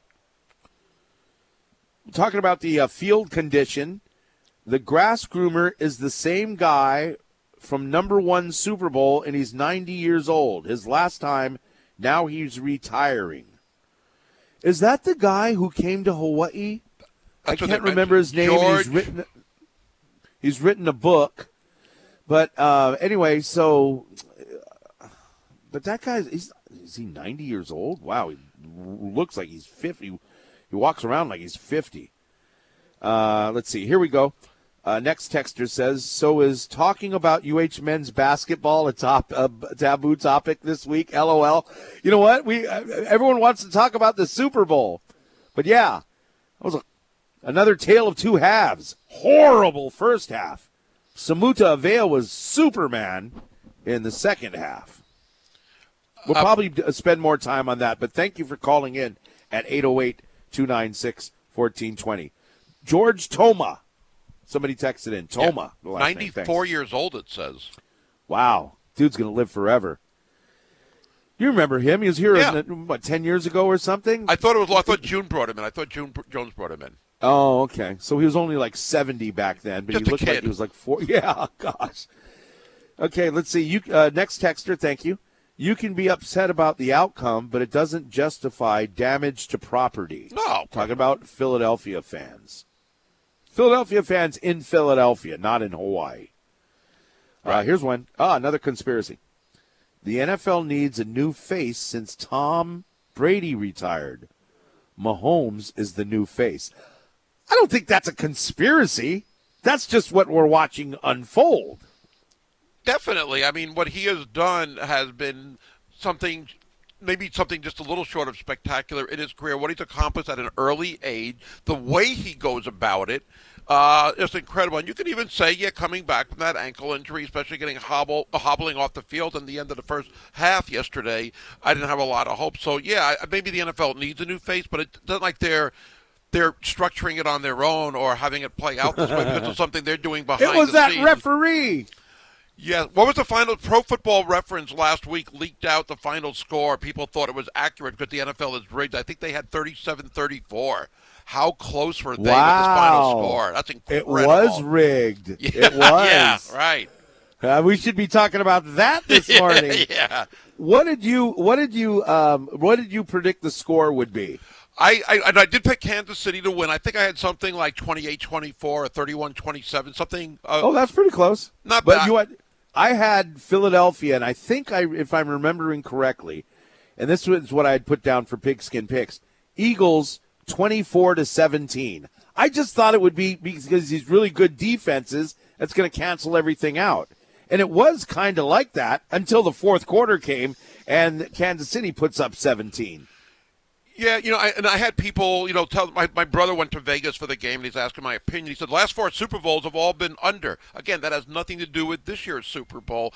Uh, The Right. defenses had it maybe think had people thinking it's going to be a low scoring game, like you said. But I also look at these offenses and what the Eagles have done in the first two playoff games. They scored, I believe, a combined sixty nine points, so they can put up points. And yeah, Kansas City's probably better than the Giants, not better than the Niners defense. Still, the Eagles were great offensively, so I'm not surprised they were able to score. With the Chiefs doing what they've done all year, if they were fairly healthy with Kelce coming back and, of course, more so Mahomes, yeah, they should have put in the 30, 30 point range. So I'm not that surprised that the score got into the 30s the way it did.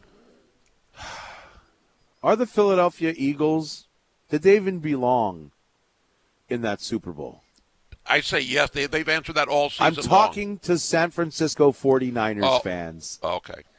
Think about how good the 49ers were, and all of a sudden, they didn't have a quarterback. True. If if the if Brock Purdy was playing, if Brock Purdy was playing in the NFC Championship game, would we have watched the San Francisco 4 would we see the 49ers lose to the Chiefs? I, I'm wouldn't not been a- going there, but Yeah. I'm saying that's you know what coming up next year. Now the Chiefs are already uh, the the big favorite to win the Super Bowl next year, uh, according to Las Vegas. You know how's the next best odds? Not the Eagles, the 49ers. And that's And that's. Vegas. That doesn't mean anything. But at the same time, is Trey Lance going to bring them to the, the, the, the Super Bowl next year? Well, what about Brock Purdy? He'll be I- back that's at what some I'm saying. point. I'm saying uh, he's pretty, pretty good. Well, you're saying Trey Lance. I'm talking about Brock Purdy. Brock Purdy won't Tri- be available because he needs to get Tommy John surgery, and it's going to take about nine Ah, to twelve months to right. recover. Thank but you. I thought he was So still Trey going to get another Lance- opinion. So Trey Lance is going to he. You, that's who you're going to be counting on. Thank you, Tanner. That's who you're counting on. Is Trey Lance the guy? We don't know yet. Interesting, yeah. It is, but we didn't know Brock Purdy was going to be the guy, and it showed that Steve Spurrier is not walking through that door. maybe Josh Johnson will take a step Oh and no! elevate his game. You know, Poor and uh, or go to his 15 team. One or the other will happen.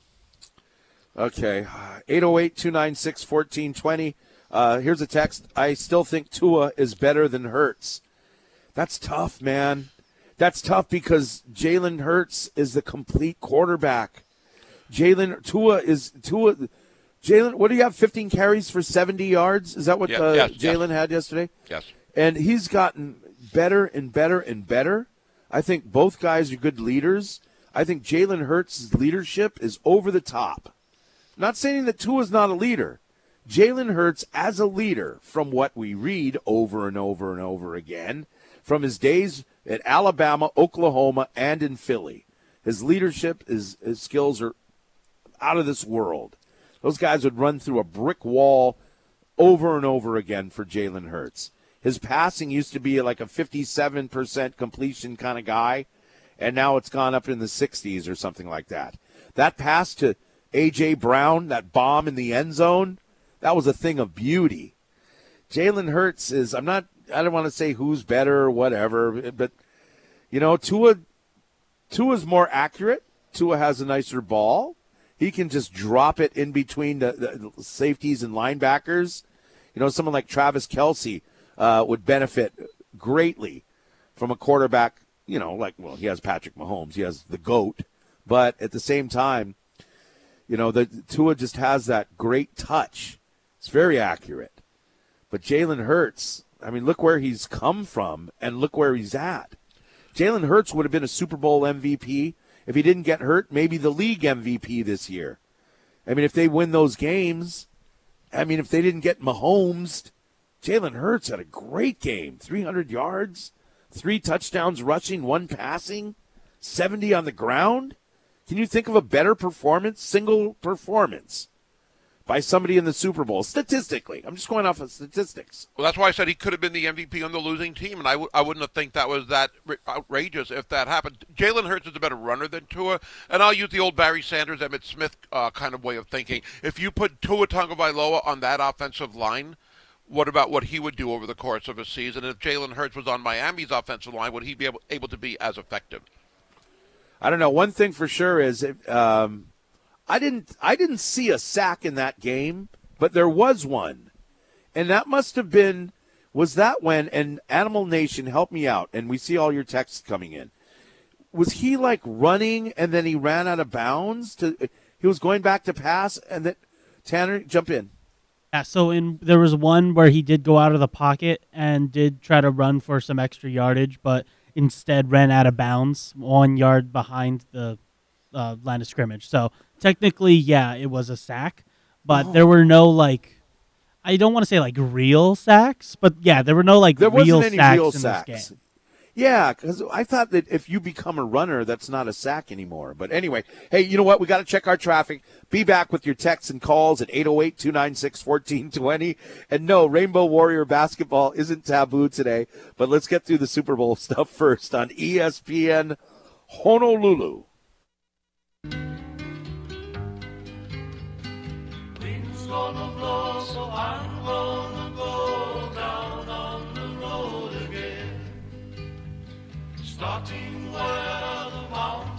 Hey, what did you think about the uh, national anthem?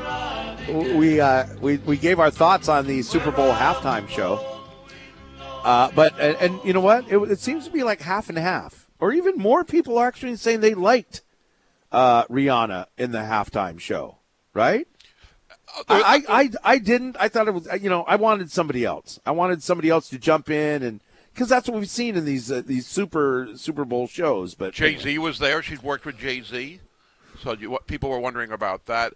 As far as the well, he, national, he he was the guy that do, he does the Super Bowl show. I know some. He was there. He was yeah. available. In other words, is what people are, Oh. wondering why maybe he and he collaborated with her in the past. So why Oh. couldn't he show up or walk out on stage? Mm-hmm. Uh, yeah, again, we talked about halftime national anthem. Again, it's hard to have a bad version of it as long as you're a singer, not like Roseanne Barr or Carl Lewis way back when. I thought it was a good version. I mean, people at again the awesome. Avenue Food Hall were all applauding, including myself. I thought that was. I thought that. You know what? I thought that was the best uh, national anthem. I, I best one ever. better than Whitney Houston's way back Yeah. in the early '90s. Okay, Whitney Houston was good. You know why? I mean, Chris Stapleton. I, go listen to some of his music. I mean, this guy is this guy is pure soul, man. I mean, this guy is that that voice of his. And that's just my opinion. has a great voice. You know, but if somebody, if somebody, you know, it's like, how dare you say because Whitney Houston, you, you know, you, it's like you have to say that Whitney Houston is the best. You have to say that Michael Jackson's halftime show was the best. I don't know, man. That Chris Stapleton, that guy rocked it. I mean, that was, that was, that was a, that was America right there. And That you know what? it. He stayed within himself. He didn't try to hold notes. You know, sometimes people just like, and of, of the free, let me hold this, and the crowd goes. You know, it's like, no, this is my style, baby, and this is my America, and we got to live that for a minute and a half or whatever. I loved it. I loved it. That's a good point how you described it. Yeah, I mean, I, I don't. I'm not going to listen to his music. I'm not a country music fan, but I thought he did a great job. Yeah, uh, Babyface, a little disappointed. I mean, it was okay. I like Babyface. I, I got in, in my office here. I got a gold record for. Oh no, I got a platinum record from Babyface. Where did you steal that Babyface from? and I go. Uh, Babyface and I go way back. No, we don't. But anyway, record company sent it in my past life. But I've always been a Babyface fan, and that was okay. What I did th- think was cool was, I believe, if I correct me if I'm wrong, uh, he's left-handed. He was playing that guitar upside down, Jimi Hendrix style. oh wow, I didn't notice that. Oh, no, of course he didn't. I was a little busy at that time, but Okay. All right. 808 296 1420. Uh, Brennan, thank you for texting in. He says uh, Eagles tight end should have been MVP. Dallas Goedert? that's what he means. I don't know. I would agree with that. Yeah, I mean, he had a good game. He had some really nice catches actually, but MVP, Oh, No. I don't know. six Uh, catches, sixty yards. Oh, here's one. Animals should ask Kurt Favela if he wants to be the next UH president. From custodian to president. I don't think he was a custodian. I thought Kurt Favela was just like a, a garbage man, we call it. He worked for the refuge department. And then, uh, you know. I was wondering about Travis Kelce's mom. And uh, I, I thought that the dad was sitting next to her. And then uh, many people, including Uncle Kimamo, texted in and said Damar Hamlin was sitting next to his Okay, right. mom. And then the dad is still in the picture from what we hear. So thank Yeah. you for texting in. He just doesn't like to be on TV. Mom apparently loves to be on TV, which is Yeah. fine, which is cool. Yeah. America loves Mrs. Kelce. All right, 808 296 1420. The best commercial, hands down, according to Thomas, I'm Batman. I don't remember that one. That's a uh, that's a Michael Keaton commercial. I thought. Um, I don't know, but I remember he did that famously at a college um, graduation speech years ago. I have two words I want to leave you. If you leave, take anything away from today, these two words. I'm Batman, and he walked away. But that was on the commercial? I don't I don't remember seeing that, but I don't know anybody anything else where somebody would say I'm Batman. And Michael Keaton saying that recently or in recent years. Uh, oh, maybe it's a. Oh, I see. Maybe not from this one. Uh, here's one. If Jalen Hurts runs the ball 8 to 12 to 15 times a game for 17 games, he could be out of the league in four years. I don't know. Jalen Hurts, I, I- understand what you're saying. Dude is strong. You see his lower body? The guy that can. offensive uh, line. The well, well, the um, he can. Uh, what do you call it? It's not bench pressing. Like well, press. just squat, 650 pounds. Huh? wow. I mean, I squat too, but that's you know in the bathroom over here. Hey, good morning. Happy Super Bowl hangover day. We'll be back with our top headlines coming up next on ESPN Honolulu.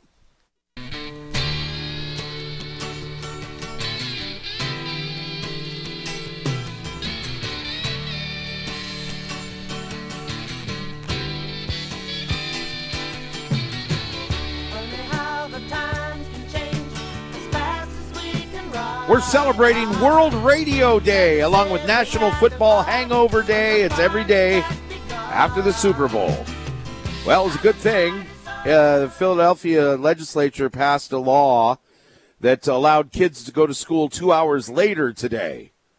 A- And, be- and it's not because of the kids, it's because the parents were, you know, looting and, and tipping over cars and things like that. Mom and dad are going to have to sleep in a little bit, so uh, we'll get you to school by noon, Junior. All right, welcome to the show, Chris Hart and Gary Dickman, or Gary Dickman and Chris Hart, depending if you're going in or out of town. Our top stories today really have been uh, really been the Super Bowl. We will, I guess, eventually get someday uh, get to the Rainbow Warrior basketball team. Somebody accused us of being homers and uh, not you know wanting to talk about it. But it just seems that it, with the UH uh, Rainbow Warriors, it seems like like same old, same old. It's like no new news. They played one half of great basketball and one half of bad basketball. I don't know how that happens over and over again. As a player, you got to be aware of this. I'm, they are aware of it, definitely. Even when Eran Ganot came on in the postgame with Josh, one of his first comments, when I'm paraphrasing a little, said, I'm getting tired of saying the same thing all over and over again. You know, how he's disappointed in not being consistent and the lack of defense and the lack of shooting. It's just, it's seemingly a lot of games recently where they haven't been able to put together a 40 minutes. You know, I give credit to the opponents. Fullerton is a good team. They're a game in back of us in the standing. They've beaten Hawaii three games in a row now. Overtime in January, the Big West tournament last year. I forget about the game before that. I don't want to say they have Hawaii's number, and it was a Well, great comeback. They've had their number three games in a row. Yeah, I don't know if that would constitute me thinking that they have their number necessarily, but they have one, like you said. And that again, they made Hawaii did make a great comeback, and it would have been a perfect scenario for them to get the shot, a la the Diamond Head Classic Championship against SMU with JoVon. Three shots in the last seven seconds. That that game, I mean, it hurt. It was a great crowd, just under four thousand. Nick Lachey was there. Uh, it was just. Uh, too little, too late. Bernardo getting into foul trouble, getting two fouls early in the second half. Although the smaller lineup seemed to work better, and uh, just Hawaii did play better in the second half, but he couldn't overcome. I mean, JoVon, who I still feel is the best player, the MVP of this team, he shot one for eleven. One no, that 11. makes you not your, your best team. I, I think Samuta Avea, especially these last few games. I mean, if he can put two halves together, I mean, the guy who had 12 points, 17 rebounds, he had a double double in one half of play. He also shot four for eleven. I'm not trying to uh, put him down. The off, the rebounding was fantastic. Uh, and he did, did get a rebound to take that last shot of the game. Uh, Got to get a little bit better in the shooting, but again, it was contagious. To me, what stands out again, not only JoVon struggling, but Noel Coleman two for nine. The backcourt uh, not shooting the ball that well, combined three for twenty. And when Hawaii, Ouch! yeah, when Hawaii what went to- happened to Noel Coleman? I've not seen people double him. People are like, oh, they're doubling him. Well, I'm not seeing that anymore. they're they they doubled him maybe a little earlier, still really denying him the ball and playing such tight defense on him. He does get open, and he has you know, on Thursday he had five threes. I believe it was five. I think it was on Thursday he had those five threes. Yes, Right. Uh, still, just he hasn't had a, as good of a year as he had last year. That's for sure. I don't think it's really. Well, the shooting numbers are down. Part of it, is the team's really Man. keen on him. Kamaka has really stepped up of late. He had 29 last week, but then he only had three first half points. He had a better second half as well. Yeah, these guys. It's it's frustrating. I think for some fans because this is it. This is your last year for Kamaka Hepa. This is your last year for Samuta Avea. This is your last year for Noel Coleman. Probably, not definitely. Probably. Yeah. At, least he's hinted towards that. Yeah, yeah, yeah. You know, it's like you know this this is it. This is your window. I mean, come on, we we need to you know go far and get to the tournament Uh, before the Harry Rouhliadeff era begins. Davis Rositas is not walking through that door. No, he's not. No, he's not. He's still playing though. But yeah, I mean, there, there have been some disappointing games. But and again, that happens to other teams as well. By the way, uh, this didn't make big news, but our correspondent, Wait, wait, wait, wait, wait, wait, wait. What did you say? I said, well, I said one of the things I said. This hasn't made big news. This is disappointing, but this said- happens to other teams as Yeah, well. oh yeah, that, yeah. Other teams have lost games. They, I mean, uh, um, Cal Poly and CSUN have beaten teams the first top two spots in the standings. Hawaii worst loss on paper is to No, no, Davis. I don't think I don't think that's what people are uh, texting in about or calling in about. It's because you can't put a whole half of basketball together. That's the frustrating part. And no, other teams aren't doing that. well, other teams are losing to bottom feeders. Hawaii has not.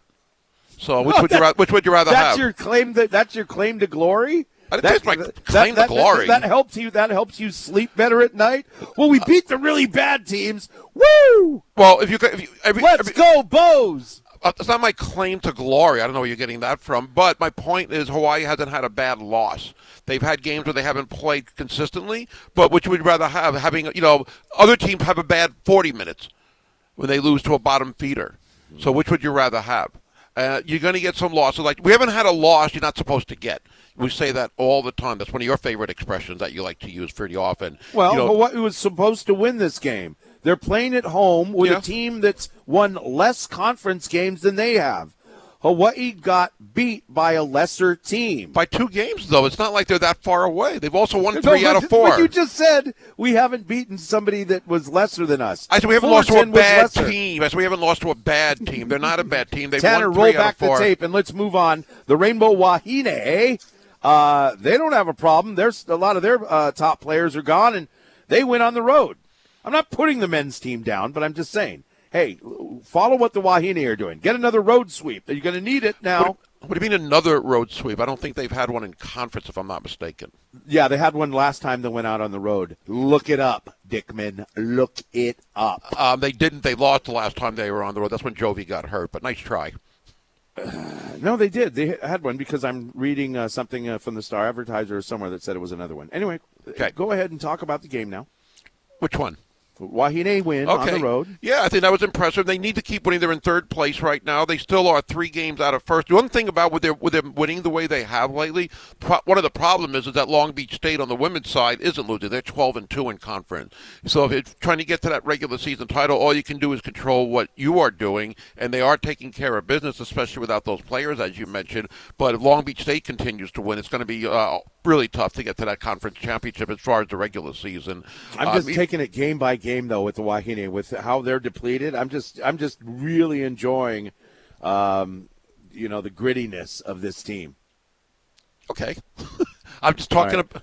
Go ahead. Let, us move on. Rainbow Wahine softball team. Uh, they have a little tournament uh, against Utah Tech. That used to be Dixie State. Utah Tech and St. Mary's, and uh, Hawaii goes three and three. I mean, they had one game where they won like sixteen to two. Yeah. and then other ones that were kind of disappointing uh, losses. But they're you know, coach just trying to figure stuff out here um, with this game. Brianna Lopez did not have a good outing. Um, well, it wasn't really her, uh, Lopez; it was the lack of offense that some of these, uh, which brought on, I think, some of these losses. She was two that's and one. Kind of, that's just kind of skimming through this. Is that uh, the offense? I think they got to pick up the offense a little bit. Don't quote me on that yet. Yeah, two and one. Brianna went over the weekend, and you know they Friday night. I guess it was. I know Tanner was at the game too, and talking to Josh, who did the play-by-play. Uh, the wind was really uh, a pain. It, it really came into play. They had to stop the game several times because of the wind. Wow. And it was just really messy out there. But there were still four home runs in that Friday night game, despite the big wins. And you know, there's some tough, tough, tough competition. I guess Bob Coolen said that, you know they played really well uh, in the first three games, just didn't bring it enough in the last three games. But hopefully they can still make up for it. At least they didn't have a losing record this weekend. But they were two and two, two and zero after uh, Friday, and one and one, uh, three and one after Saturday. Yeah, and I, you know, you, you you said that these are two really good teams. Is that what you just said? I, I think the St. Mary's I heard was supposed to be good. They beat Hawaii yesterday. Utah Tech, I'm not sure about. Yeah, Utah Utah Tech is Dixie State. I mean, they were in, not too long ago. They were in the Pac West, so I think that Hawaii uh, should win games against somebody like uh, Utah Tech. I just on the surface of it, it's not a uh, program where you're like, hey, these guys are really good on the Division One level. But uh, anyway, hey, early in the season, and uh, what's next for the Rainbow Wahine? I think they play Montana coming up. I couldn't tell you when that is, but it's uh, very very soon. Montana is next on the docket. I thought they were going to Vegas for that tournament. That's coming up, so they have that long tournament. So they'll play Montana in that tournament. It must be is what I saw. But that's the next one uh, for the Rainbow Wahine. Rainbow Warrior football team is going at it uh, at practice today. And they're going at it right now. Not today, not Monday today. When are they practicing? I thought it was Monday, Tuesday, Thursday. They have Friday. today off for the Super Bowl. They're they're go they're Oh. resuming practice tomorrow. So they're going to practice Wednesday, I wonder. Anyway, we'll see. But uh, that's nice. They got the uh, you know the, the day off for the Super Bowl. Super Why would they need today Bowl off for the Super. Bowl? Because, Because they're being they're- nice. No, no, it's the coaches that need the day off Yeah. from the Super Bowl, not the student athletes. They're all in class. All right, uh, let's see. We're getting into the Super Bowl. Call 808 296 1420, or you can text in. We're asking folks to text in your favorite Super Bowl commercials. Uh, but let's go to the uh, text line as we speak. And here's one that says, Thank God for UH baseball. Starts on Friday. Yeah, let's go, Rainbows. I'm looking forward to that. Nothing like opening weekend in baseball or opening night. It should be great. Here's a text. It's kind of long. And we were talking. Tanner, by the way, predicted that the score would be 37 to 34. So he was very, very close as well. But uh, some uh, some people were saying the Super Bowl score got leaked in advance, That's what I was saying. and it's that's I'm recapping because I'm getting to a text here, Gary. So the Super Bowl score got released in advance, so that therefore the Super Bowl is rigged and the NFL is rigged. Somebody else texted in and says, if the NFL was rigged, the Cowboys would win the Super Bowl every year. but here's one. It says, I can see how the NFL could be rigged. It wouldn't be scripted play for play. The NFL could just buzz down to referees to call a certain flag and certain situations to possibly influence the game and the direction the NFL of the of the NFL, I guess. Both the games of the AFC Championship and the Super Bowl had questionable calls. The fifth down that was given to Kansas City in the AFC Championship game, and this last one where Bradberry is called for holding when it doesn't even look like he's got a tug of the jersey at all. It's definitely a possibility at the end of the day. The NFL is a business, but there's just no way to prove it and probably never will be. Uh, the fifth down in the AFC Championship game was the correct call by rule. It wasn't even debatable when you hear the explanation by the NFL. Just that I don't think fans understood it. And yesterday's uh, game with the bad, well, the supposed bad call on Bradberry, it was the right call. I don't think there's any disputing that, even though some fans won't admit that or acknowledge that. Football is not fake. People are fake. Thank you, K-Mama. Uh, here's good one about Kurt, Kurt, Kurt Fevella. Uh, nah, Fevella's just garbage. They said to Fevella, uh, in the words of Tanner Hayworth, Fevella is a fake tough guy. Thank you, Kevin, for your text. Hopefully, you don't live in Ewa Beach. He's going to come to your door. Here's a text at 808 296 1420. Philadelphia's O line should create a rugby team. Their scrum play was very effective. Man, they got that thing down. That is an incredible offensive line, definitely. Well, it was just that whole that whole rugby scrum thing they do. Whether they need a couple of yards for a first down or they want to go, uh, you know, they want to go, uh, you know, they're on the goal line. It's, man. I mean, Mailata, the guy's like 6'6", 350 pounds, and he runs like a running back. Human beings should not be created that way. It's crazy. Philadelphia went for it on fourth down twice and were successful both times, and the offensive line really did its job. I thought those were questionable calls as far as going. It, it was fairly early in the game, I think second quarter, but it was no problem for Philadelphia because of the O line. All right, 808 296 1420. If you remember a favorite Super Bowl commercial, we're taking a poll. Get it in here, 808 296 1420. I tell you what, um, let's see. We are going to, you know what? Derrick Low is scheduled to join us next. And let's lead in with this. And I, I promised like 45 minutes ago we were going to give away a Dixie Grill gift certificate. We'll give that away uh, after we talk with Derrick Low. But uh, this one says, Aloha again, animals. I don't understand the offensive lapses, talking about UH basketball, game after game. And it seems to happen at home. I hate to bring up coaching, but what do you think? Going small helped in the second half. Do you think UH will do that in upcoming games?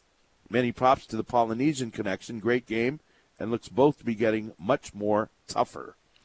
I think depending on the game situation as far as going small or not, but they did it not because they really wanted to necessarily. Bernardo had his fourth foul early. Kamaka had four fouls and ended up fouling out, I guess, late. But when Bernardo got his fourth foul, it wasn't a game almost like Thursday where you needed Mor Seck. Uh, because uh, Fullerton wasn't that tall, kind of like UC San Diego. So the smaller lineup worked. Beon Riley was in uniform. Uh, He was bandaged up on his left leg, and I saw him after the game where he was still limping. So people were wondering if he was uh, in uniform, why didn't he play? Which is something I wondered during the game. Seeing him afterwards, he wasn't prob- obviously able to, and seeing him limp like that was e- easily the reason why. Probably the best decision, but hopefully he'll be back next Saturday. They're off until Saturday. They have a key game against Long Beach State on the road. All right, uh, Derrick Low joins us next. Hey, uh, folks, Disney Junior live on tour. Disney Junior live on tour. It's coming to town March 18th and 19th at the Concert Hall. Great place for a show. All your kids' favorite Disney friends will be there. Also, Marvel's Spidey and Friends. Oh, I'm sorry. Spidey and his amazing friends are going to be there. hey, if you got little kids, they're going to love it. Tickets on sale now at Ticketmaster.com.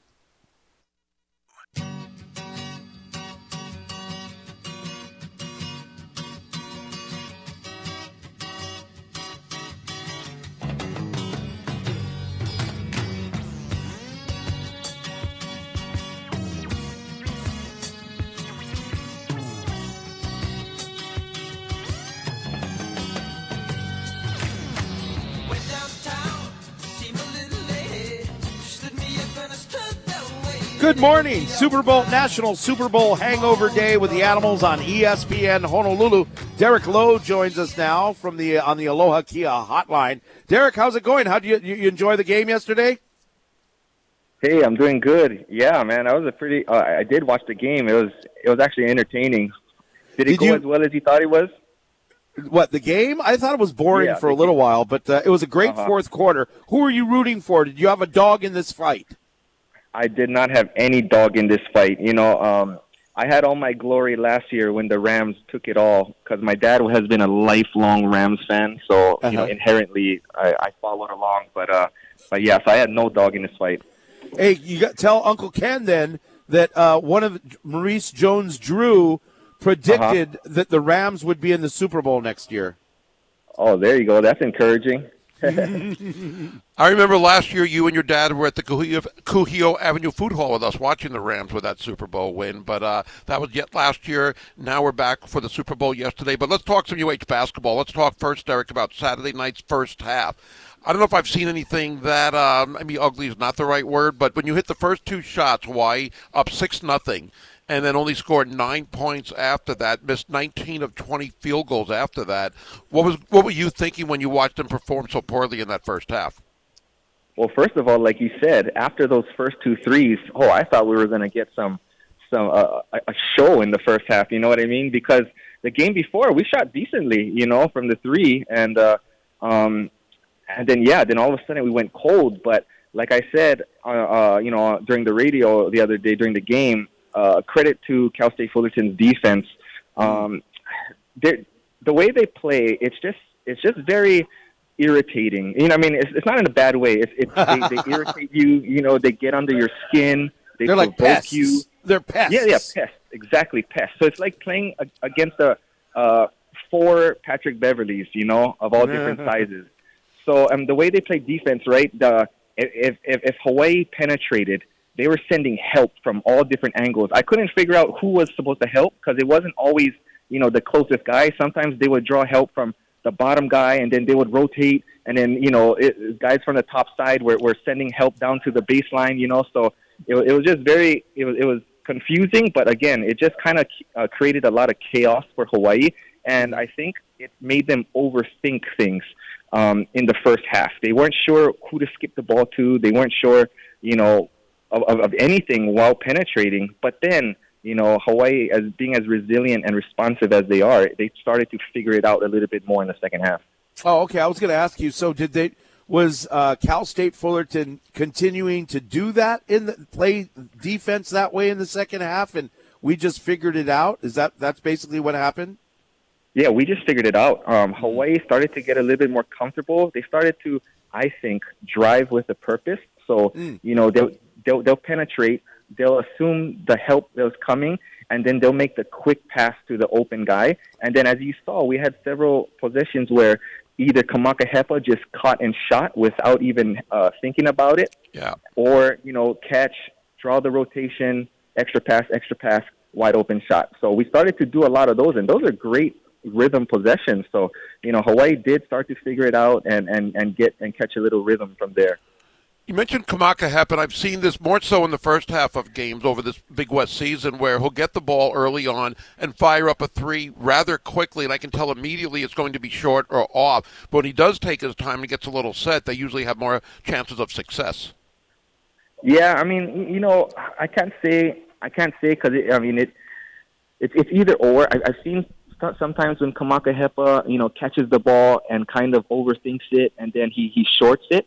And then sometimes, like like in the second half, you know, you saw Kamaka Hepa just catch the ball and and just and just commit to the shot. You know, and sometimes when you do that, you can you, you can find a little bit more of a rhythm. But also, you know, what what what, what comes with that is a couple times he did get challenged and blocked, right? Which you don't Yeah. see too often. Someone challenging Kamaka Hepa's shot. But um, but I did like his mindset. You know, he kind of just had it in his head where, okay, man, if I get this open look, I'm not going to pass it up because he has made a few. So that's a good thing about Kamaka.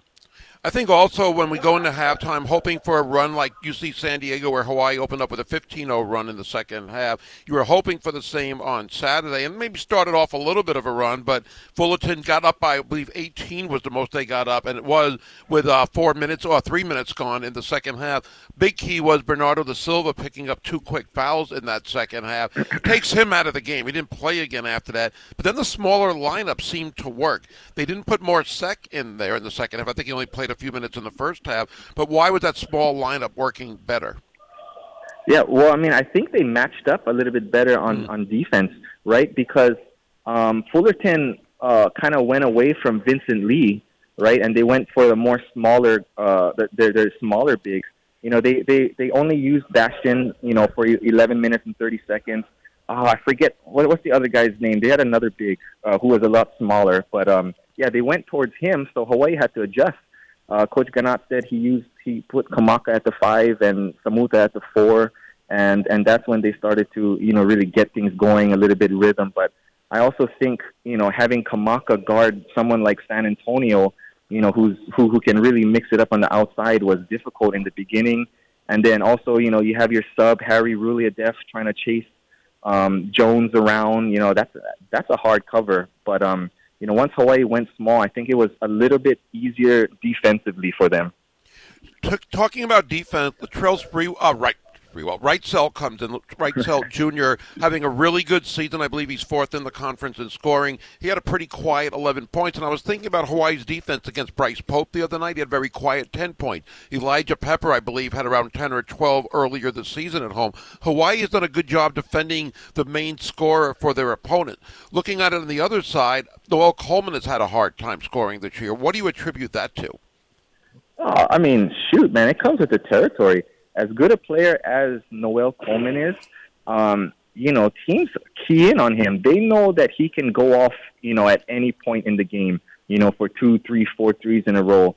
Um, they know that he's expanding his game by taking it to the basket a lot more, you know, so, you know, it just comes with it. He's attracting the attention. Um, and, and to still be, you know, as productive and, you know, as he is, that's, that, that's testament to him but also, you know, we, we have guys that are stepping up on a nightly basis. You know, last game, Samuta had a big game. You know, um, the other night, uh, Kamaka did well. Samuta had 17 rebounds, you know, so people are stepping up, but it just comes with the territory. Hopefully, the territory will open up against Long Beach State next Saturday. A really important game as they still have a chance to get that regular season title, but now they are tied with Long Beach State and Riverside. Derrick, thanks for breaking it down. Love hearing you on the broadcast, and I look forward to two more home games than the Big West tournament. But first things first, the road trip this week. Thanks again. Thanks, Derrick. All right, guys. Take care. Take care. Right, Derrick Low joining us here on ESPN Honolulu via the Aloha Kia hotline. At Aloha Kia, you know a guy, and Hawaii is off on Thursday. It'll be a Saturday, Monday series on the road this week ahead. Hey, did you see the Aloha Kia commercial on the Super Bowl with Andy Bumatai? That I was good. believe I Anyway, yeah. Yeah, that was that was a, that was a good one. Yeah, my, here's my question about Super Bowl commercials. Why do some of these companies wait once a year to have really creative commercials? Wouldn't it be better for the industry to have really good commercials all year round? Okay, you're Just advertising. How come?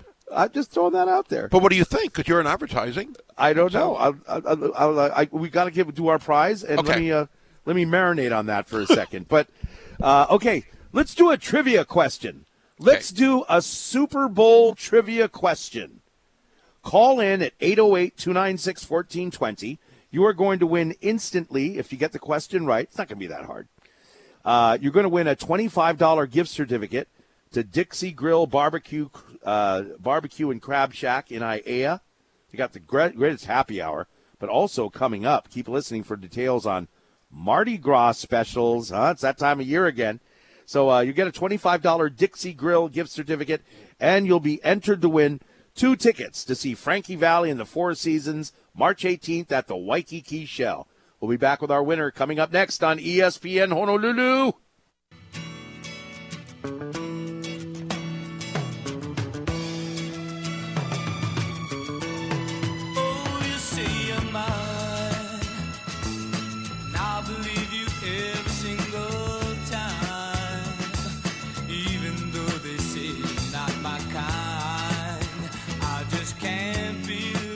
Phone problem a second ago. It's fixed.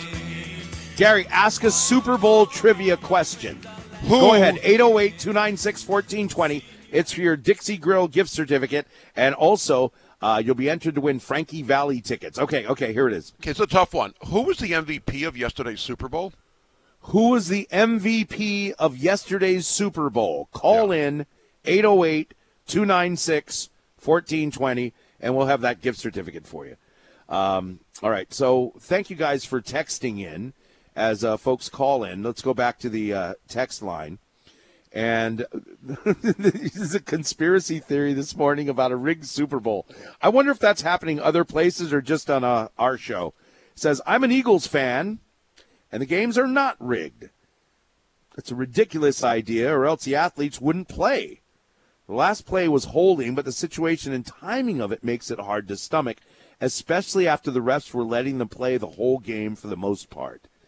So for the whole game, you might have seen some plays where you thought, "Ooh, that looks like targeting," and it seems like at least in the beginning of the game, it was it, it, they were kind of letting these guys go. You know, they were they were letting these guys play, and I guess that's what's hard for the Eagles fans is this was such a minor thing, and we've seen at least eight texts afterwards where people said they've let him play that that way all day. One of the things I heard in the post-game show on radio was that that official crew, at least the head referee, called the most penalties of any. His crew called the most penalties of any crew all season long. But it was a different crew yesterday. But the lead official, the lead ref, he there weren't a on lot of that- penalties in that game. No, there That weren't. was- but you all season yeah. long, he like so. Just to your point, they do usually let a lot go. So maybe people Mm-hmm. would wonder why are they calling that there, Yeah, the holding. yeah. I, I think part of the problem too is these these crews don't work together. Exactly. Yeah, yeah. You know, they, they should take a crew that's worked together all year to put them in the playoff games. Not okay. Now you're going to work with a guy you've never worked with before. All right, Clinton is calling in right now. Uh, ask him the trivia question, Gary. It wasn't Marcus Kemp, but who was the MVP of yesterday's Super Bowl game? Super Bowl MVP was Patrick Mahomes. Quentin, are you there? I guess not. I am here. Oh, okay. uh, Super Bowl MVP, Patrick Mahomes. Hey, nice job by you. See, that wasn't that tough. All right, so the uh, yeah, you got the uh, gift certificate from Dixie Grill Barbecue and Crab Shack, and you're entered to win tickets to Frankie Valli and the Four Seasons March 18th at the Waikiki Shell. Hold on the line. We're going to get some info from you. Thank you. All right, we'll do that drawing for the uh, uh, the kind tickets on Friday for the uh, Frankie Valli tickets on Friday. So thank you guys for uh, getting into that. Okay. Oh, here's one. Animals.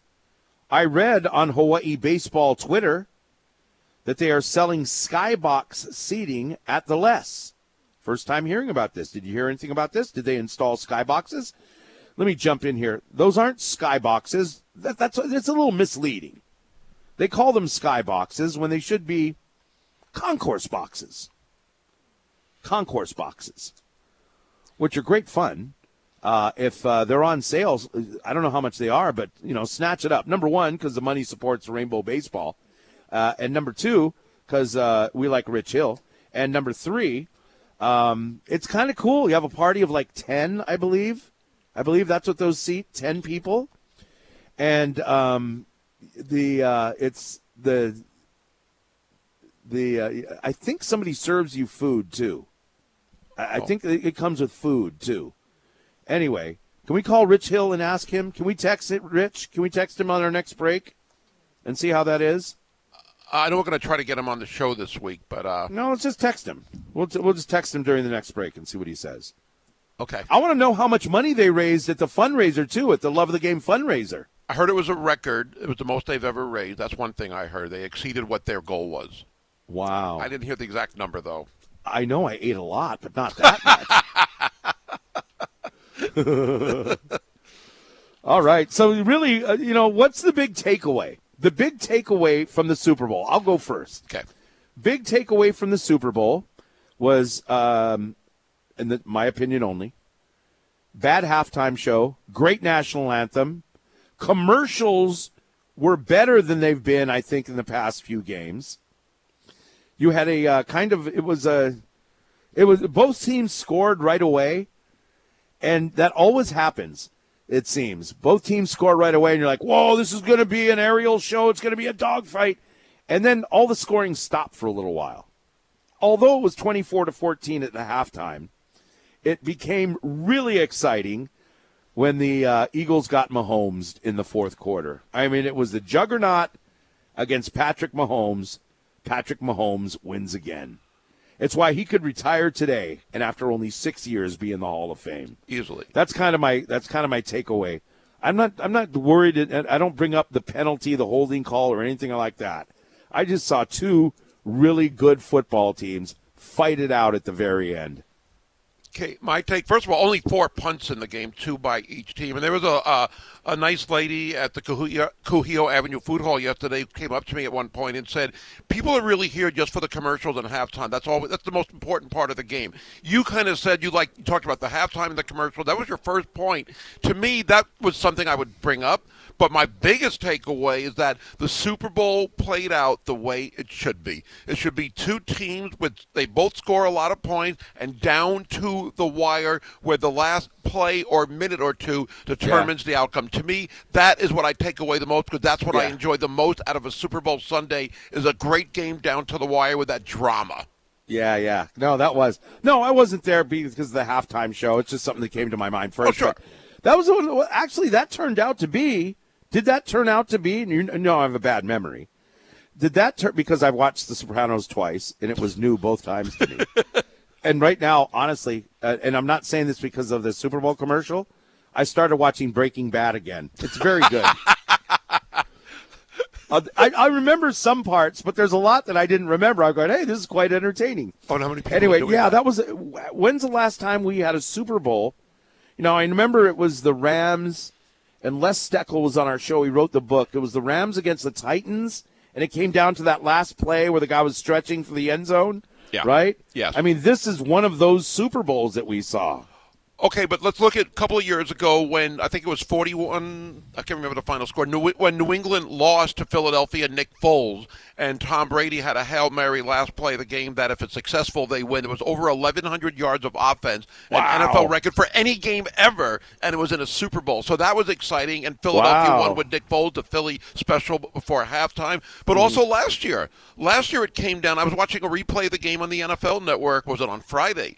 And I had forgotten that Cincinnati scored with like a minute and forty six seconds left, something like that. And then the Rams came down, and then they well they scored I think with a minute forty left. Cincinnati almost had a chance to win it, and they did. It came down to the wire last year as well. I wonder what it is with all these Super Bowl nowadays because we went through Super Bowls for a decade where it was the the Cowboys blowing out the Broncos or somebody else blowing out the Broncos or you know back in the 80s and 70s you had some really boring ones where it's like Steelers win 16 to 13. Yeah, I heard Keyshawn, J. Will, and Max last night, and Max Kellerman's like, you know, we don't always get games like this. Usually they're blowouts. And Keyshawn's like, actually, the last several for a while now, we've had a lot of close games. Look at the uh-huh. overtime game, Atlanta and New England down twenty-eight to three, looked like a blowout, and then we know what happened. The New England Patriots win in overtime. We haven't gotten really those kind of games. Now, the boring one to me was it was somewhat of a close game, but thirteen to three in twenty seventeen, I believe, Rams and New know England. what? That one I didn't like a lot because it wasn't enough we offense. Were we 29 what is it? 2019?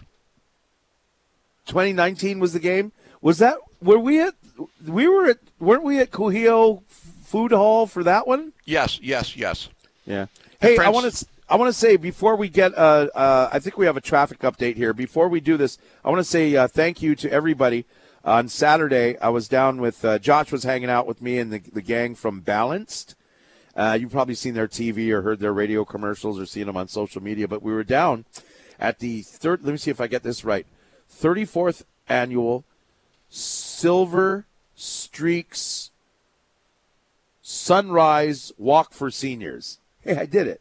It was down at Magic Island. I had never knew, known about this event uh, going on. It's supported by the Great Aloha Run, but all the nice people that came down and really the volunteers were absolutely fantastic.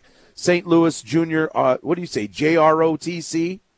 St. Louis Army uh, ROTC guys were down there from St. Louis School. We pulled up our van and we sat there and watched them set everything up for us. It was incredible. Wow. These kids, it's like they can lift all the heavy stuff too. It's like Ashlyn, our promotion director, is like, can I have some of them? She wanted to bring some of the boys home. They were so awesome, and uh, boys and girls from, uh, well, I guess the girls weren't from St. Louis. They must have been from St. Francis, right?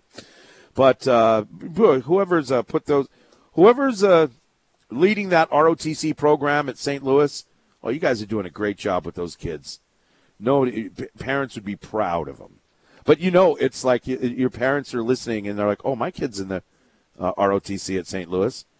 He doesn't do that stuff at home." now he will. it's like, "Oh, Mr. Kessel, your son Christian's so nice. He washes the dishes and everything when he comes over to our house." I'm like, "Really? Where did he learn that? Because he certainly doesn't do it at home." It's 8:48 in the Aloha State. Chris Hart and Gary Dickman, sports animals on this National Football Hangover Day. And uh, let's see, want to let you know once again that uh, Growler, uh, Growler Hawaii in Kapahulu, it's uh, happening February 22nd. It's a really big road show number eight. Remember, new time from 5 to 7 p.m. We are working on our live on location guests right now. Got lots of prizes to give away, and you can choose from 100 taps Heineken and Dos Equis on special too. Great Ono Pupu. Uh, mark your calendar. So it's going to be a busy week. We have Call the Coach on Tuesday, and then on Wednesday, the 22nd, we will have the really big road show. We'll be right back on ESPN Honolulu.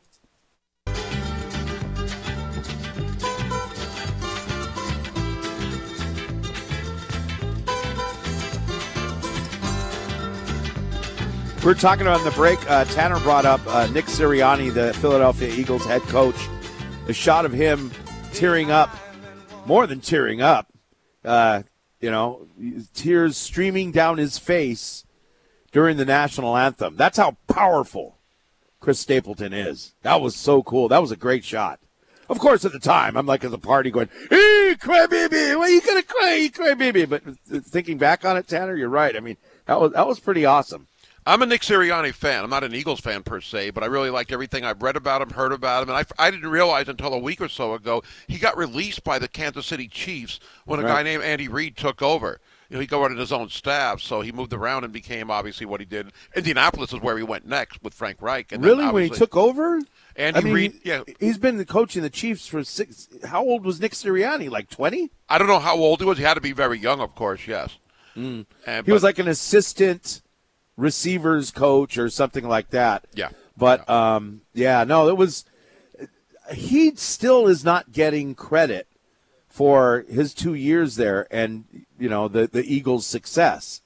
They're giving all of that to is it Howie Roseman? Howie, Howie Roseman. Howie Roseman GM. is the general manager who's putting all you know the free agents together and they're drafting and stuff like that. How about give a little uh, credit to Doug Pederson? Because isn't that the reason you fired him? Because he he, he hooked his trailer up to Jalen Hurts. Ownership wanted to go in a different direction. Doug Pederson didn't, so they fire him. And now they're like, now you guys are now you guys are in for it for five hundred million dollars. he's on his last Yeah. deal. Of, he's his last year of his contract. He's gonna, or not last year. I think next year's the last year. Anyway, it's time to pay forty to fifty million dollars a year for the guy that you fired Pederson for. But but uh, you know it's kind of unfair. Chuck Noll never got some of the credit that he deserved Really? uh, uh, for the Pittsburgh Steelers because of all those star players. Oh. But Sirianni's not getting credit. It's it's all going to Roseman. Okay, just real quick, I was thinking about this part last night. Does Andy Reid now, with two Super Bowl wins, is he considered one of the best coaches in NFL history? Not the best, maybe not even top five, but not that many coaches have won two Super Bowls and gone to five NFC championship games and another Super Bowl with Philly. I think he deserves a lot more praise than he's gotten. Well, he's, so this is what makes what four Super Bowls for him. He's been three with the Chiefs. Yeah, four Super Bowls. Yeah, yeah. Yeah, so four, you know, I, I'd say, well, he's in the Hall of Fame. I mean, that's you know, it, it definitely one of the best coaches of all time. Maybe top ten. Okay. Who knows? Okay. I mean, I'd have to go and look and, and, and make myself a list. Eras are different. Uh, does he get? Does who gets the credit? Patrick Mahomes or Andy Reid? Right. So I, I mean, there's that that whole rabbit hole to go down through. But anyway, let's talk sports with Kanoa Leahey's at noon, and you got Josh Pacheco and Hunter Hughes with off the bench at three. See you tomorrow, ESPN Honolulu.